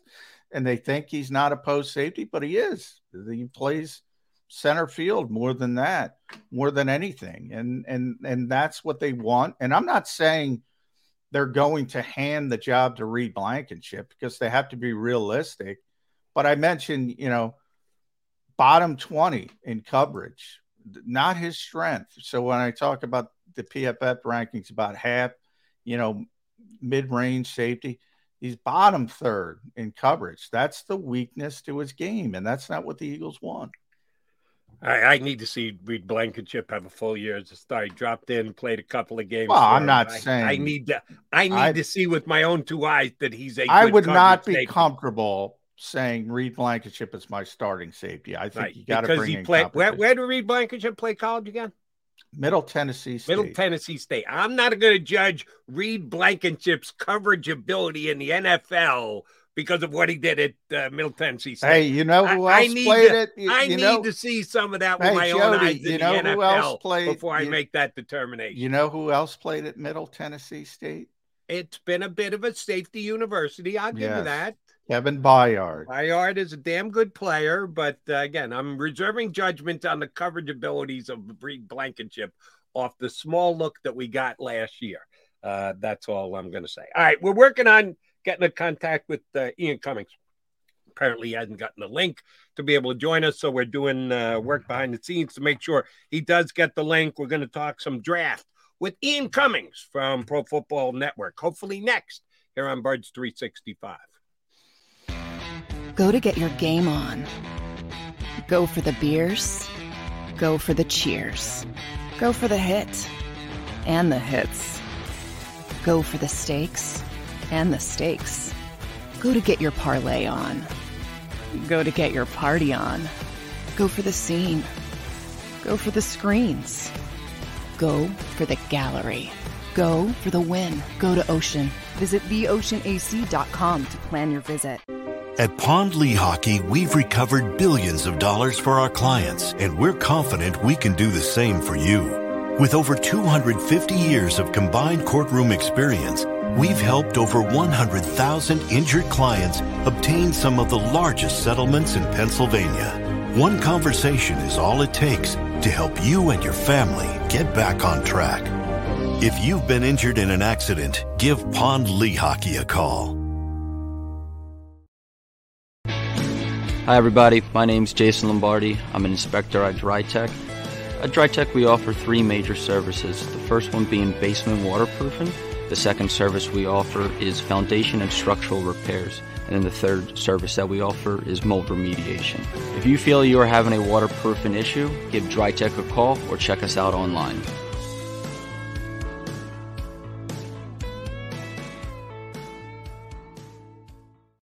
Jeff D'Ambrosio doesn't need a special event to appreciate his customers. Jeff shows his appreciation to them every day of the year. Jeff makes sure to stock more new inventory than anyone and guarantees prices and payments that nobody can beat. There are so many reasons that thousands of customers know Jeff is the easy, friendly place to do business. More for their trades. No judgment zone for credit issues. The best, most reliable service department in the country. That's why I like Jeff, and I know you will too. Jeff will satisfy you every day. Jeff D'Ambrosio, Destination Downingtown, Owner Appreciation Event. We all know that taxes are just part of life. It's true during our working years, but also in retirement. But what you might not know is up to 85% of your Social Security benefits might be taxed. Our team at Thrive Financial has helped retire thousands of people across the Delaware Valley by asking questions they never knew they needed to ask, including how their Social Security benefits might be taxed. It's time to be proactive on taxes. Get your Thrive Retirement Tax Playbook today.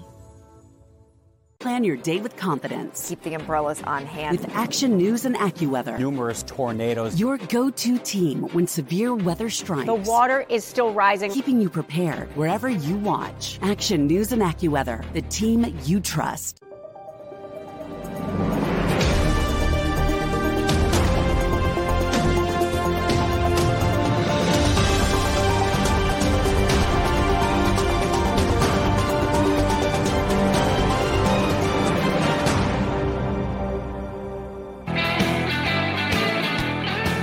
Appreciate your streaming on in on Birds 365, Mac and Mac, with Ian Cummings from Pro Football Network, one of their draft analysts, one of the best that uh, we had the chance to get to know last year leading up to the draft, which means he's got to know we're going to be asking a couple more times between now and April for him to jump in with us. Ian, thanks much for uh, hopping aboard. How'd it go in Indy for you?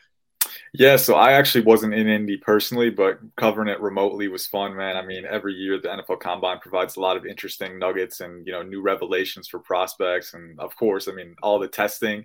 You know, some crazy performances. Anthony Richardson, obviously the headliner there, but at every position you had risers that were you know coming off the board. And I know PFN had NFL guys down there talking to you know executives, the podium. So so much information to sift through, man. But that's what we signed up for in draft season, so it's a fun time. Yeah, it's Ian season. Good to see you, buddy. Uh, yeah, Sorry about technical difficulties again. I remember last year. I think we had some as well. So I don't, I don't know what it is, but hey, we got it. We got it going. So we're good. All right, good to see you. Uh, I I want to start at at cornerback because I want to start with the Eagles. A lot of people have focused on corner with them at number ten overall, and they haven't taken a corner in the in the first round for two decades now. But you know, they wanted to take a corner a couple years ago. They were really excited about Jaycee Horn, really excited about uh, Patrick Surtain. Didn't work out for them. They ended up trading up, getting DeVonta Smith. So what I want to do is, you know, when you look at the the top corners in this draft, how do they compare to players like Horn and, and Patrick Surtain? Are they that good? Or are they at that level? Because if the Eagles don't have that type of prospect, they're probably going to look in a different direction. Yeah, I think there are two guys that you could consider at number 10. I, I won't say that there's a guy who's in the tier of Horn or Surtain because I think those guys were really a cut above. I mean, those guys were true blue chip corner prospects, and we've seen both of them pan out as phenomenal starters in the NFL. But there are two guys I'll throw out there. One is Christian Gonzalez from Oregon. The other is Devon Witherspoon from Illinois. I think those are the guys who you're, if you're thinking at corner of 10, those are the guys that you would consider. Christian Gonzalez is about as close to as you'll get to Patrick Surtain in this class. I mean, the size, speed, athleticism that he possesses is really impressive. I mean, he tested extremely well at the NFL Combine, which you watch the tape, it's no surprise to anybody. He's got length. He's got really good fluidity, really good, you know, stride quickness and explosiveness out of his breaks.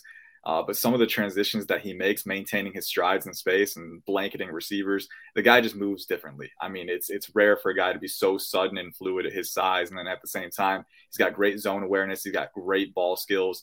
Uh, and he can he's adaptable in zone. That's one thing that I really like about him. There was a play I can't remember who it was against, but he was covering a drag route, you know, moving to the right side of the field, and he saw a receiver streaking upside on the boundary, and he he kind of peeled off his route and turned up field and made an adjustment in stride and picked off the pass. That's what you're getting with him. I think a really, really strong combination of mental acuity and athletic gifts, and that the very strong combo. I don't think he's as physical as a Horn or Surtain, but definitely the size speed is there. And the Devon Witherspoon, he is physical, man. I mean, you watch him play in run support, he lays the wood downhill. He's very chippy and aggressive in coverage. He'll blanket guys, he'll stay in their grill but he's a very high energy athlete too. He doesn't quite have the size and length that Gonzalez has, but with Witherspoon, you're still getting that speed, that explosiveness, and that ability to disrupt the catch points. So, you know, I think both those guys provide something, you know, that you want at 10. I don't think either one is at that caliber of prospect that Surtain or Horn was. And then another factor to consider is that this cornerback class is extremely deep to the point where, you know, if you think you have a bigger need at 10, maybe you pass up corner and take a few guys later on because there is depth to capitalize on. All right, it is Ian season. It is mock season. Everybody's putting up mocks, adjusting mocks, which is only fair. You put a mock out two months before the draft, you sure as hell can change it between now and the week thereof. But I'm always interested in just your overall ranking of players, not trying to fix needs with teams and the like. Uh, do you have a top 25, top 50, top 100 ranking as of right now, Ian?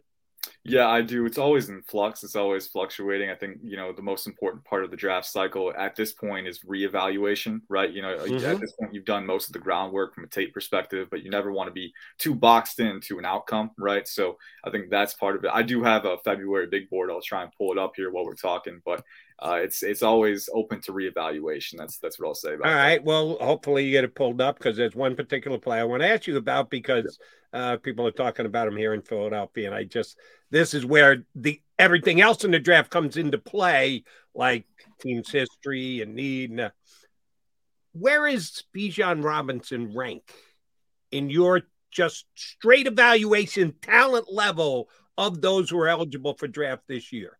I had a feeling you were going to ask about Bijan. I was like, he's probably going to ask about Bijan. Uh, he's actually, yeah, yeah, he's my uh, second overall player. Uh, second. yeah. Okay, now here's the thing. High. Here's the thing. My board does not account for positional value. Right. right? That's why I asked it. That's up to the that's up to the teams and the coaches, you know, to discern, you know, how high do we are we willing to take a, a guy like a running back, right? You know, so that's that's the thing though. You know, that's why I try to not account for positional value is because I don't want like I want you to know how good Bijan is. So if right. you are willing to take him there, like yeah, you know, I'll say that that's part that's a reasonable outcome for you. I think ultimately, you know, for a team like the Eagles, they do have some needs that they're going to have to address. They got roster turnover coming at positions like edge and defensive tackle and corner that are more important in, in, intrinsically than running back. But you know, you you get to number ten overall, and you know you want to know if this guy is talented enough to at least consider. And I think Bijan is talented enough to at least consider there. Do you want to take him there? That's up to you. But, you know, looking at, you know, just his profile as a, as a runner, man. I mean, 5'11, 215. He's got good athleticism. He showed that at the NFL combine. And I think that was – it wasn't even a question mark for him. It was more of, you know, we're not sure he's elite here. But then he proved he was at the NFL Combine because you look at the tape and he's so, so good at everything else. I mean, the vision, the creative instincts, the ability to offset defenders and manipulate space at his size is uncanny. I mean, you don't see that every day. And then once he's in, once he's at the second level, he finishes with physicality. He'll bounce off tackles and stay on his feet. He's a phenomenal receiving threat you know, there really there's not a ton that there aren't many holes that you can poke in his game. That's what's so exciting let, about him. Let me just do a quick follow up. Then Johnny jumps in. Mm-hmm. Um, give me your top three or four running backs in order. Bijan number one. How big is drop off to two to three to four? Yeah, the drop off. Bijan is obviously the number one guy. At number two, I've got Jahmyr Gibbs at 16th overall, so he's my next guy up. Uh, now he's more he's more of a niche guy. You know, he's not going to be the workhorse like Bijan, but in the modern NFL where versatile weapons are all the rage, he definitely has a fit. And then going down further, I don't think I have the next. The next running backs for me are outside the top 40. Uh, and I think okay. RB3 is Tank Bigsby. And right after him is Kendre Miller from TCU. So, uh, you're, you're underrating Zach Charbonnet. I'll tell you right now, Cummings, he's going to be a, a stud back player. in the NFL he's physical. I think he's in my top 100. I gotta, I gotta scroll down here, but he's dude. That's the thing about this running back class. It's another position group that's very deep again. So if you're yeah. not comfortable taking a running back at 10th overall, don't worry about it because there's dudes down the line. Yeah, I, I was talking to Daniel Jeremiah on his conference call, and he had 13 backs with at least third round grades. So I don't know where you are, but you know, we just saw the Kansas City Chiefs win a Super Bowl with a seventh round rookie running back being sort of the bell cow. Um, you're, you know, the I gave you the comparison with the cornerbacks. There was one running back, uh, the Eagles. We we all know their history, so I'm going to have you put on the Howie Roseman hat. They considered one running back in my time covering this team in the first round, and that was Christian McCaffrey way back in 2017. And they did that because of his receiving skills more than his running skills. Not that he's not a great running back. You just mentioned Bijan. I know this is probably unfair. He's a great receiver. Not that good, is he? He's not Christian McCaffrey good as a receiver. Yeah, I think with a receiving threat, there's a lot of different elements to take into account. You know, uh, it's it's a tiered evaluation, right? Like yeah. you want to know if they can run routes out of the backfield. You want to know if they can split out wide, you know, in motion a little bit, because that gives your offense another element of, di- of dynamic, you know, dimensions that they can add to it. And then you want to know when the ball comes his way, can he actually adjust? Can he catch it beyond his frame? Is he a body catcher? Does he have good hand technique? You know, those are all things that you consider. I'll say for Bijan, I do think he's a pretty good receiving threat. I think Christian McCaffrey is a very high bar to clear because you look at, you know, he was really kind of the standard coming out.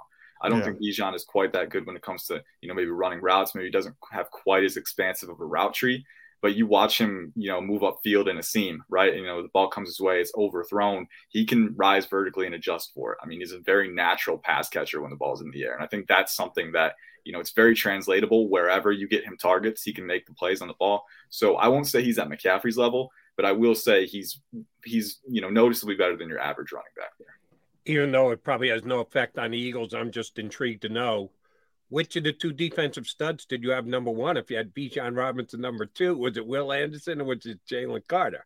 Yeah, man. So that's a tough one again because with Jalen Carter, you know, at the NFL Combine, another big development was you know the investigation uh, into his involvement in the crash uh, that killed a Georgia staffer and a teammate, right? So I think that's going to be a complicating factor for him. You know, I think every team's going to come to their own conclusion on that and do their own study and kind of figure out, you know, what does this say about Jalen Carter and are we still willing to take the risk on him, right? You know, it, it's going to be interesting, right? With that hanging over him, I would be more inclined to have Will Anderson number one overall because you don't have that issue off the field. Uh, but I do think Jalen Carter is still going to be in the top ten conversation for a lot of teams. So I've I've I've flip flopped on them all cycle. You know, on the field, purely, they're both very very good players. Um, Ian, I was texting uh, with a former NFL exec, and he gave me six to eight when he was talking about true top tier blue chip players at the top of this draft. Do you think that's low? Do you think that's high? Number one and number two, are any of that six to eight quarterbacks? We know they're going to go, but yeah. do they belong in that category? Yeah, that's the kicker, man. I mean, you know that no matter what, the positional value of the quarterback is going to trump everything else, right? And we see that every year. Yeah, well, well, well, well, until last year, where one was taken in the first round, nobody else was taken in the third round. So every once in a while, the NFL does uh, stick its head up and go, yeah, sorry, not this year. No matter how much we we emphasize quarterback play, if you're just not good enough, you're not good enough. Mm-hmm.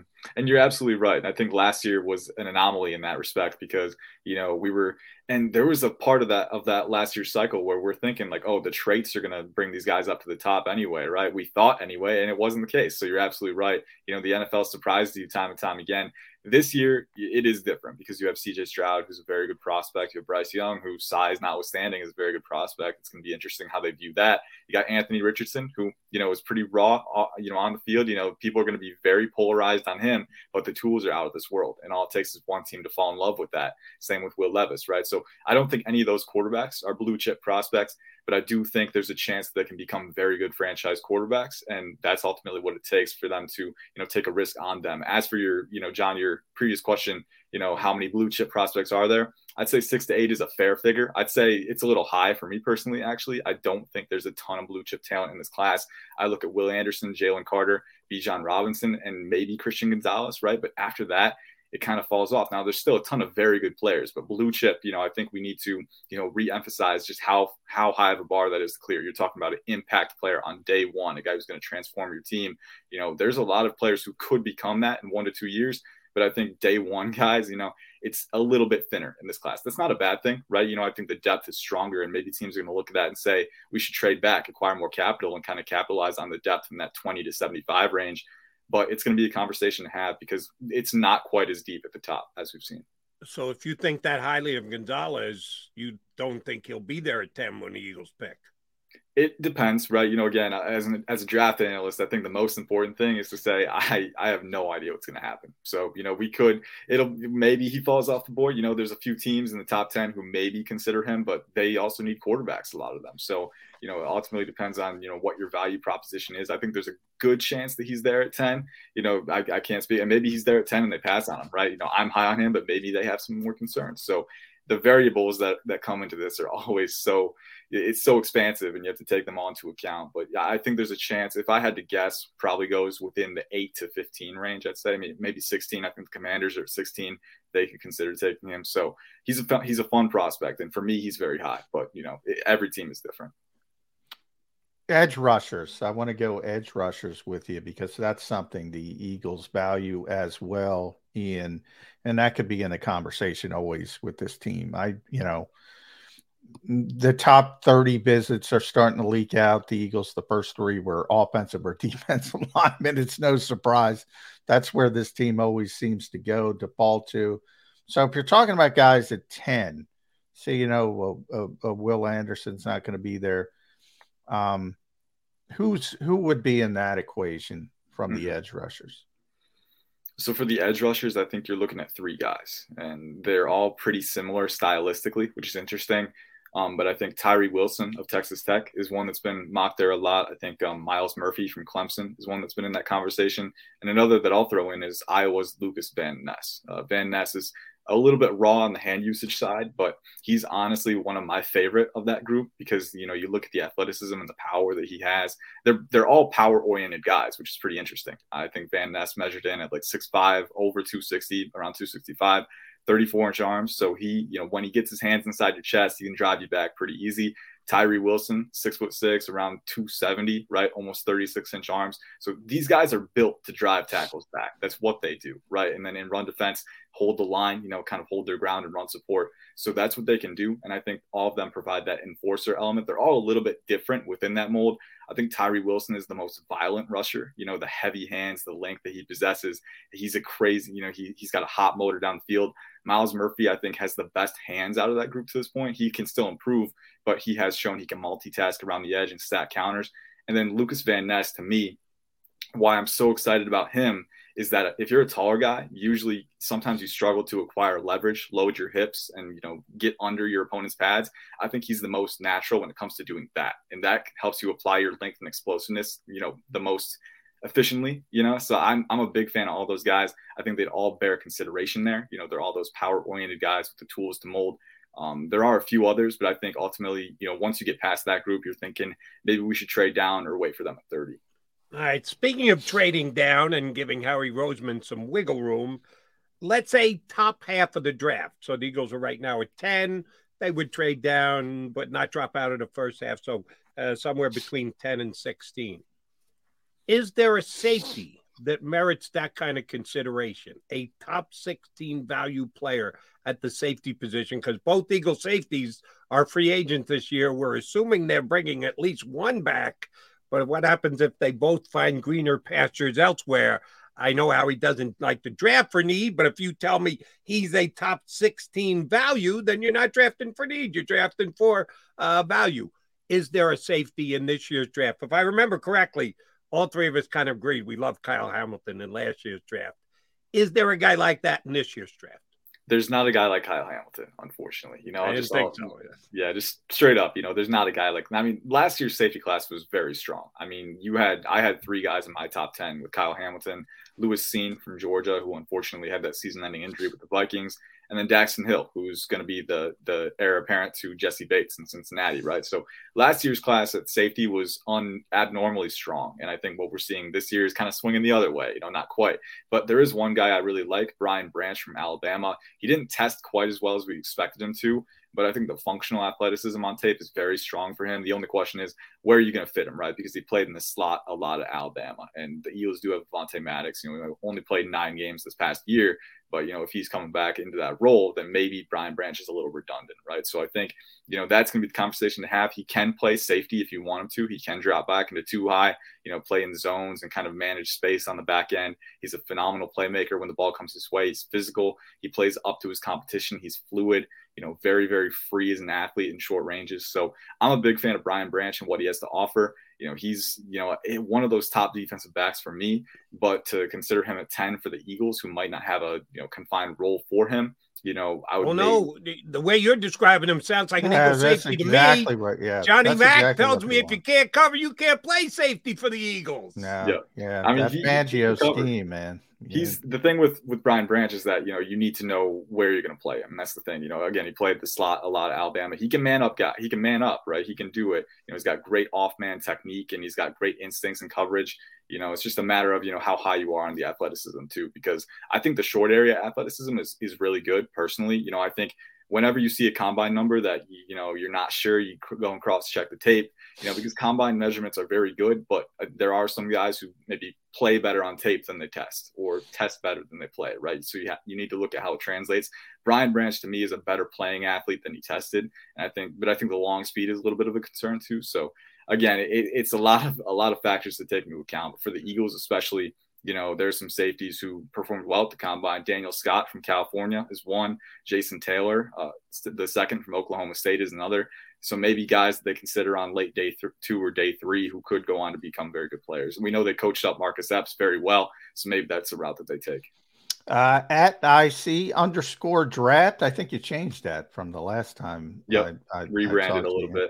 Bit. Yeah. Uh, follow Ian on Twitter, profootballnetwork.com.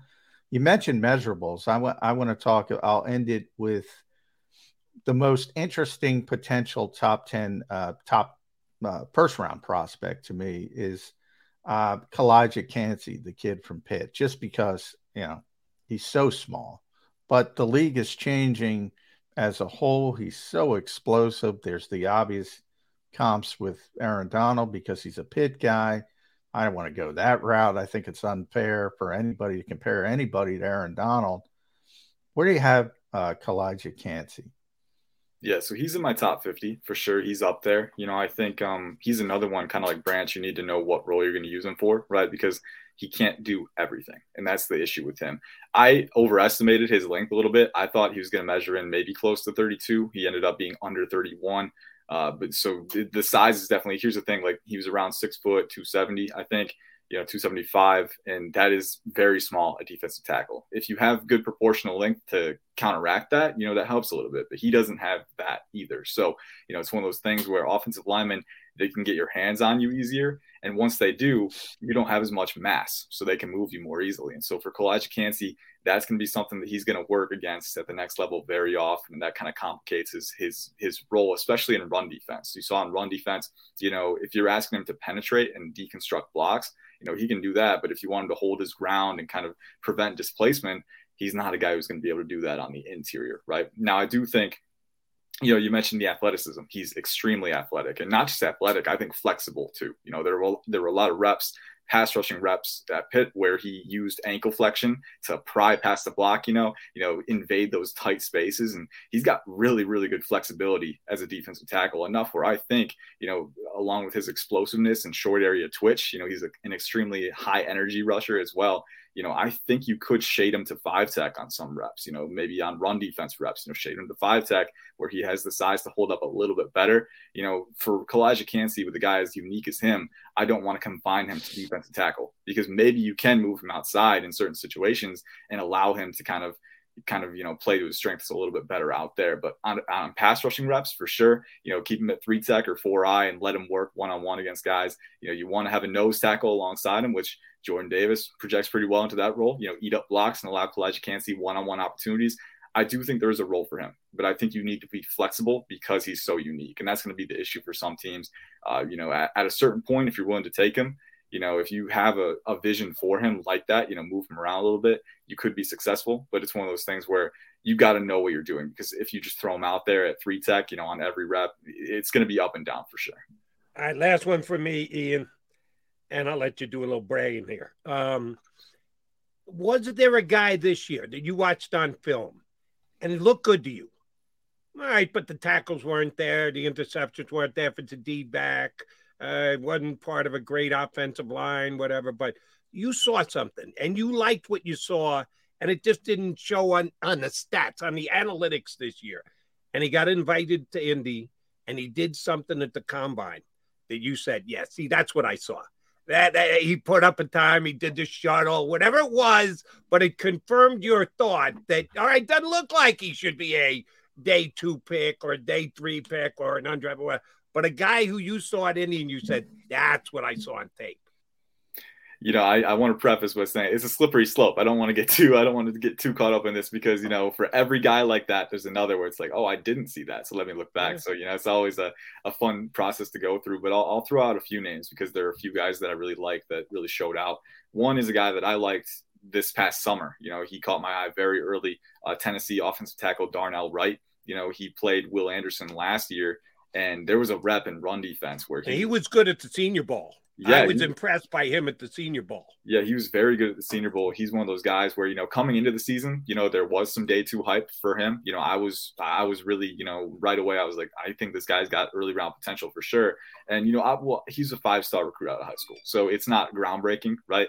But it was really good to see him test well athletically because I think that was the question that some people had about him being as big as he is, six foot five, 333. Can he move?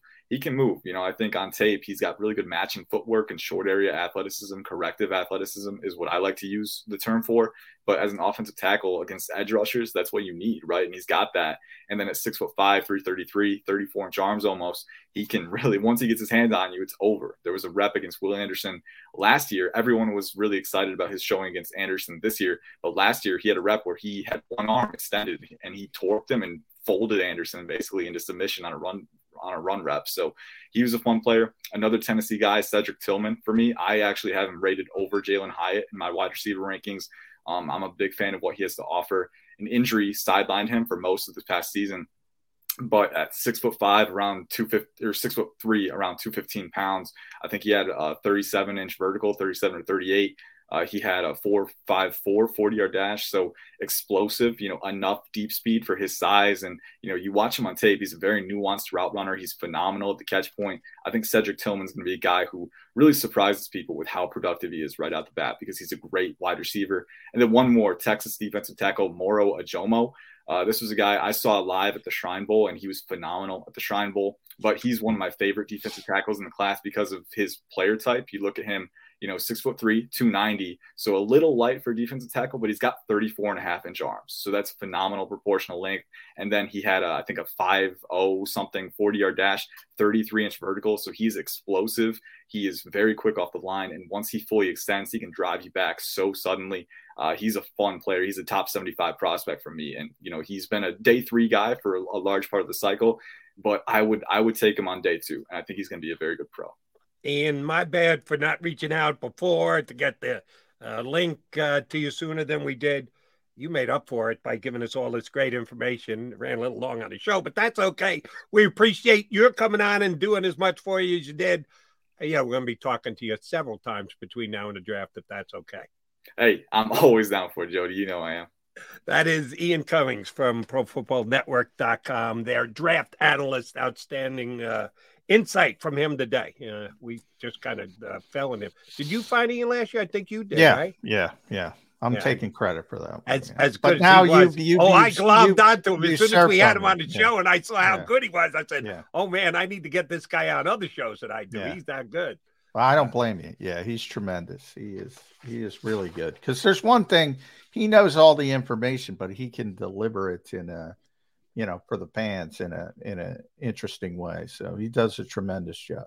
And the offensive lineman from Tennessee, I already uh, had uh, scouted out for myself, uh, but that Cedric Tillman from Tennessee, injured all year, um, could be an under the radar type guy. That's one that Eagle fans should write down because you know the Eagles aren't taking a wide receiver high. But if Tillman is an early day three guy because of injury issues, we need to upgrade from Quez Watkins at the number three wide receiver position. Maybe Cedric Tillman, wide receiver from Tennessee, is the name you want to keep your eye on. All right, McMullen and McDonald coming back to put a bow on the show. Stay right there. Go to get your game on. Go for the beers. Go for the cheers. Go for the hit and the hits. Go for the stakes and the stakes.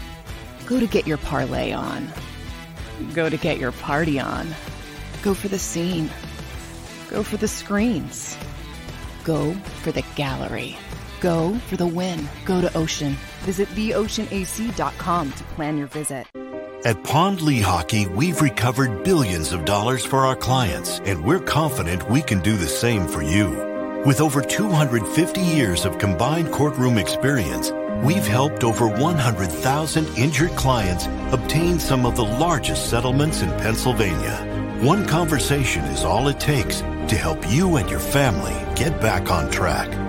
If you've been injured in an accident, give Pond Lehocky a call. Hi, everybody. My name's Jason Lombardi. I'm an inspector at DryTech. At DryTech, we offer three major services. The first one being basement waterproofing. The second service we offer is foundation and structural repairs. And then the third service that we offer is mold remediation. If you feel you are having a waterproofing issue, give DryTech a call or check us out online.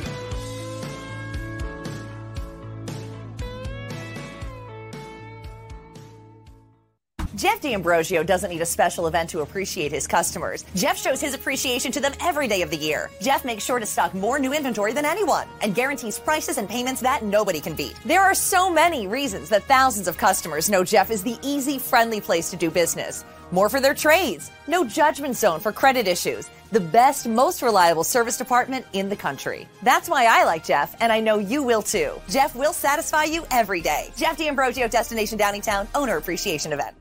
We all know that taxes are just part of life. It's true during our working years, but also in retirement.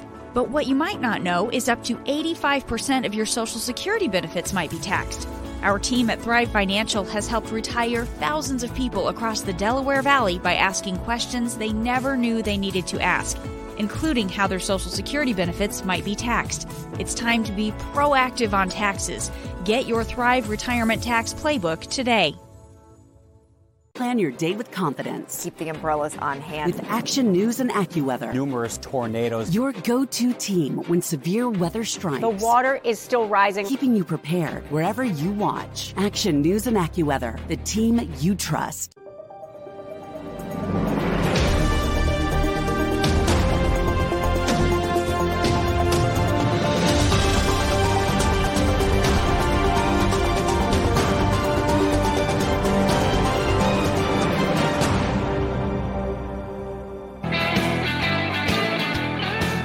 Johnny Mac, Johnny Mac here with you. Uh, running a little late because we got to Ian late, and then we were to cut, not to cut Ian short because his info is just too good.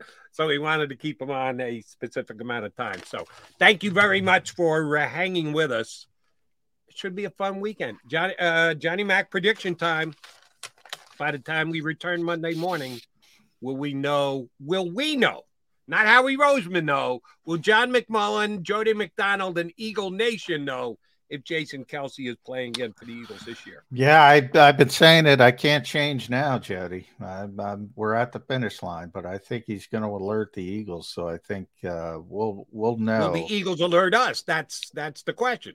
Yeah, most likely. So okay. Um, I'm going to still say yes. By Monday, Um, we we have an answer, and you're heavily leaning toward yes, he's playing again. Well, I've said it. You know, I'm I'm starting to waver, but I'm not going to go away. Uh, I find it hard to believe he's going to put the Eagles in that position. So ultimately, um, I think they're going to get an answer. They might already have that answer. Um, but yeah, I think we'll figure it out. And there's going to be a lot of stuff. Adam Thielen uh, cut uh, on the market. Um, Oh, so the Chuck Eagles Fletcher could sign fired. him because they wouldn't Get have to work. Flyers. Chuck Fletcher fired. Make the. Flyers fans. Ooh, that's good. Yeah. Um, yeah. So big name, another big name, but he's going to cost too much money. So I'm going to go hashtag no. It's hashtag no season for all the Eagles fans who recognize the big names. Hashtag no. We'll try and get a big name guest for you on Monday too. But we'll also have some Eagle guys on because, yeah, free agency kicks in and the Eagles are a big player. They might be a big loser, but that still makes them a big player. Whole bunch of Eagle players will be talked a lot around the league, and we'll we'll be here to talk about it with you on Birds 365 in two and two days. That is. You've been listening to Birds 365. The destination for the passionate Eagles football fan who bleeds green. If it's Eagles football, we're talking about it. Debate inside the locker room and guests that are some of the greatest football minds from around the region. We hope you enjoyed the show. We know we had a blast. Make sure to like, comment, and subscribe, and we'll be back soon. But in the meantime, hook up with us on social media at JAKIB Sports. See you next time on Birds 365. Without the ones like you, who work tirelessly to keep things running, everything would suddenly stop. Hospitals, factories, schools, and power plants, they all depend on you. No matter the weather, emergency, or time of day, you're the ones who get it done. At Grainger, we're here for you with professional grade industrial supplies. Count on real time product availability and fast delivery. Call clickgrainger.com or just stop by. Grainger for the ones who get it done.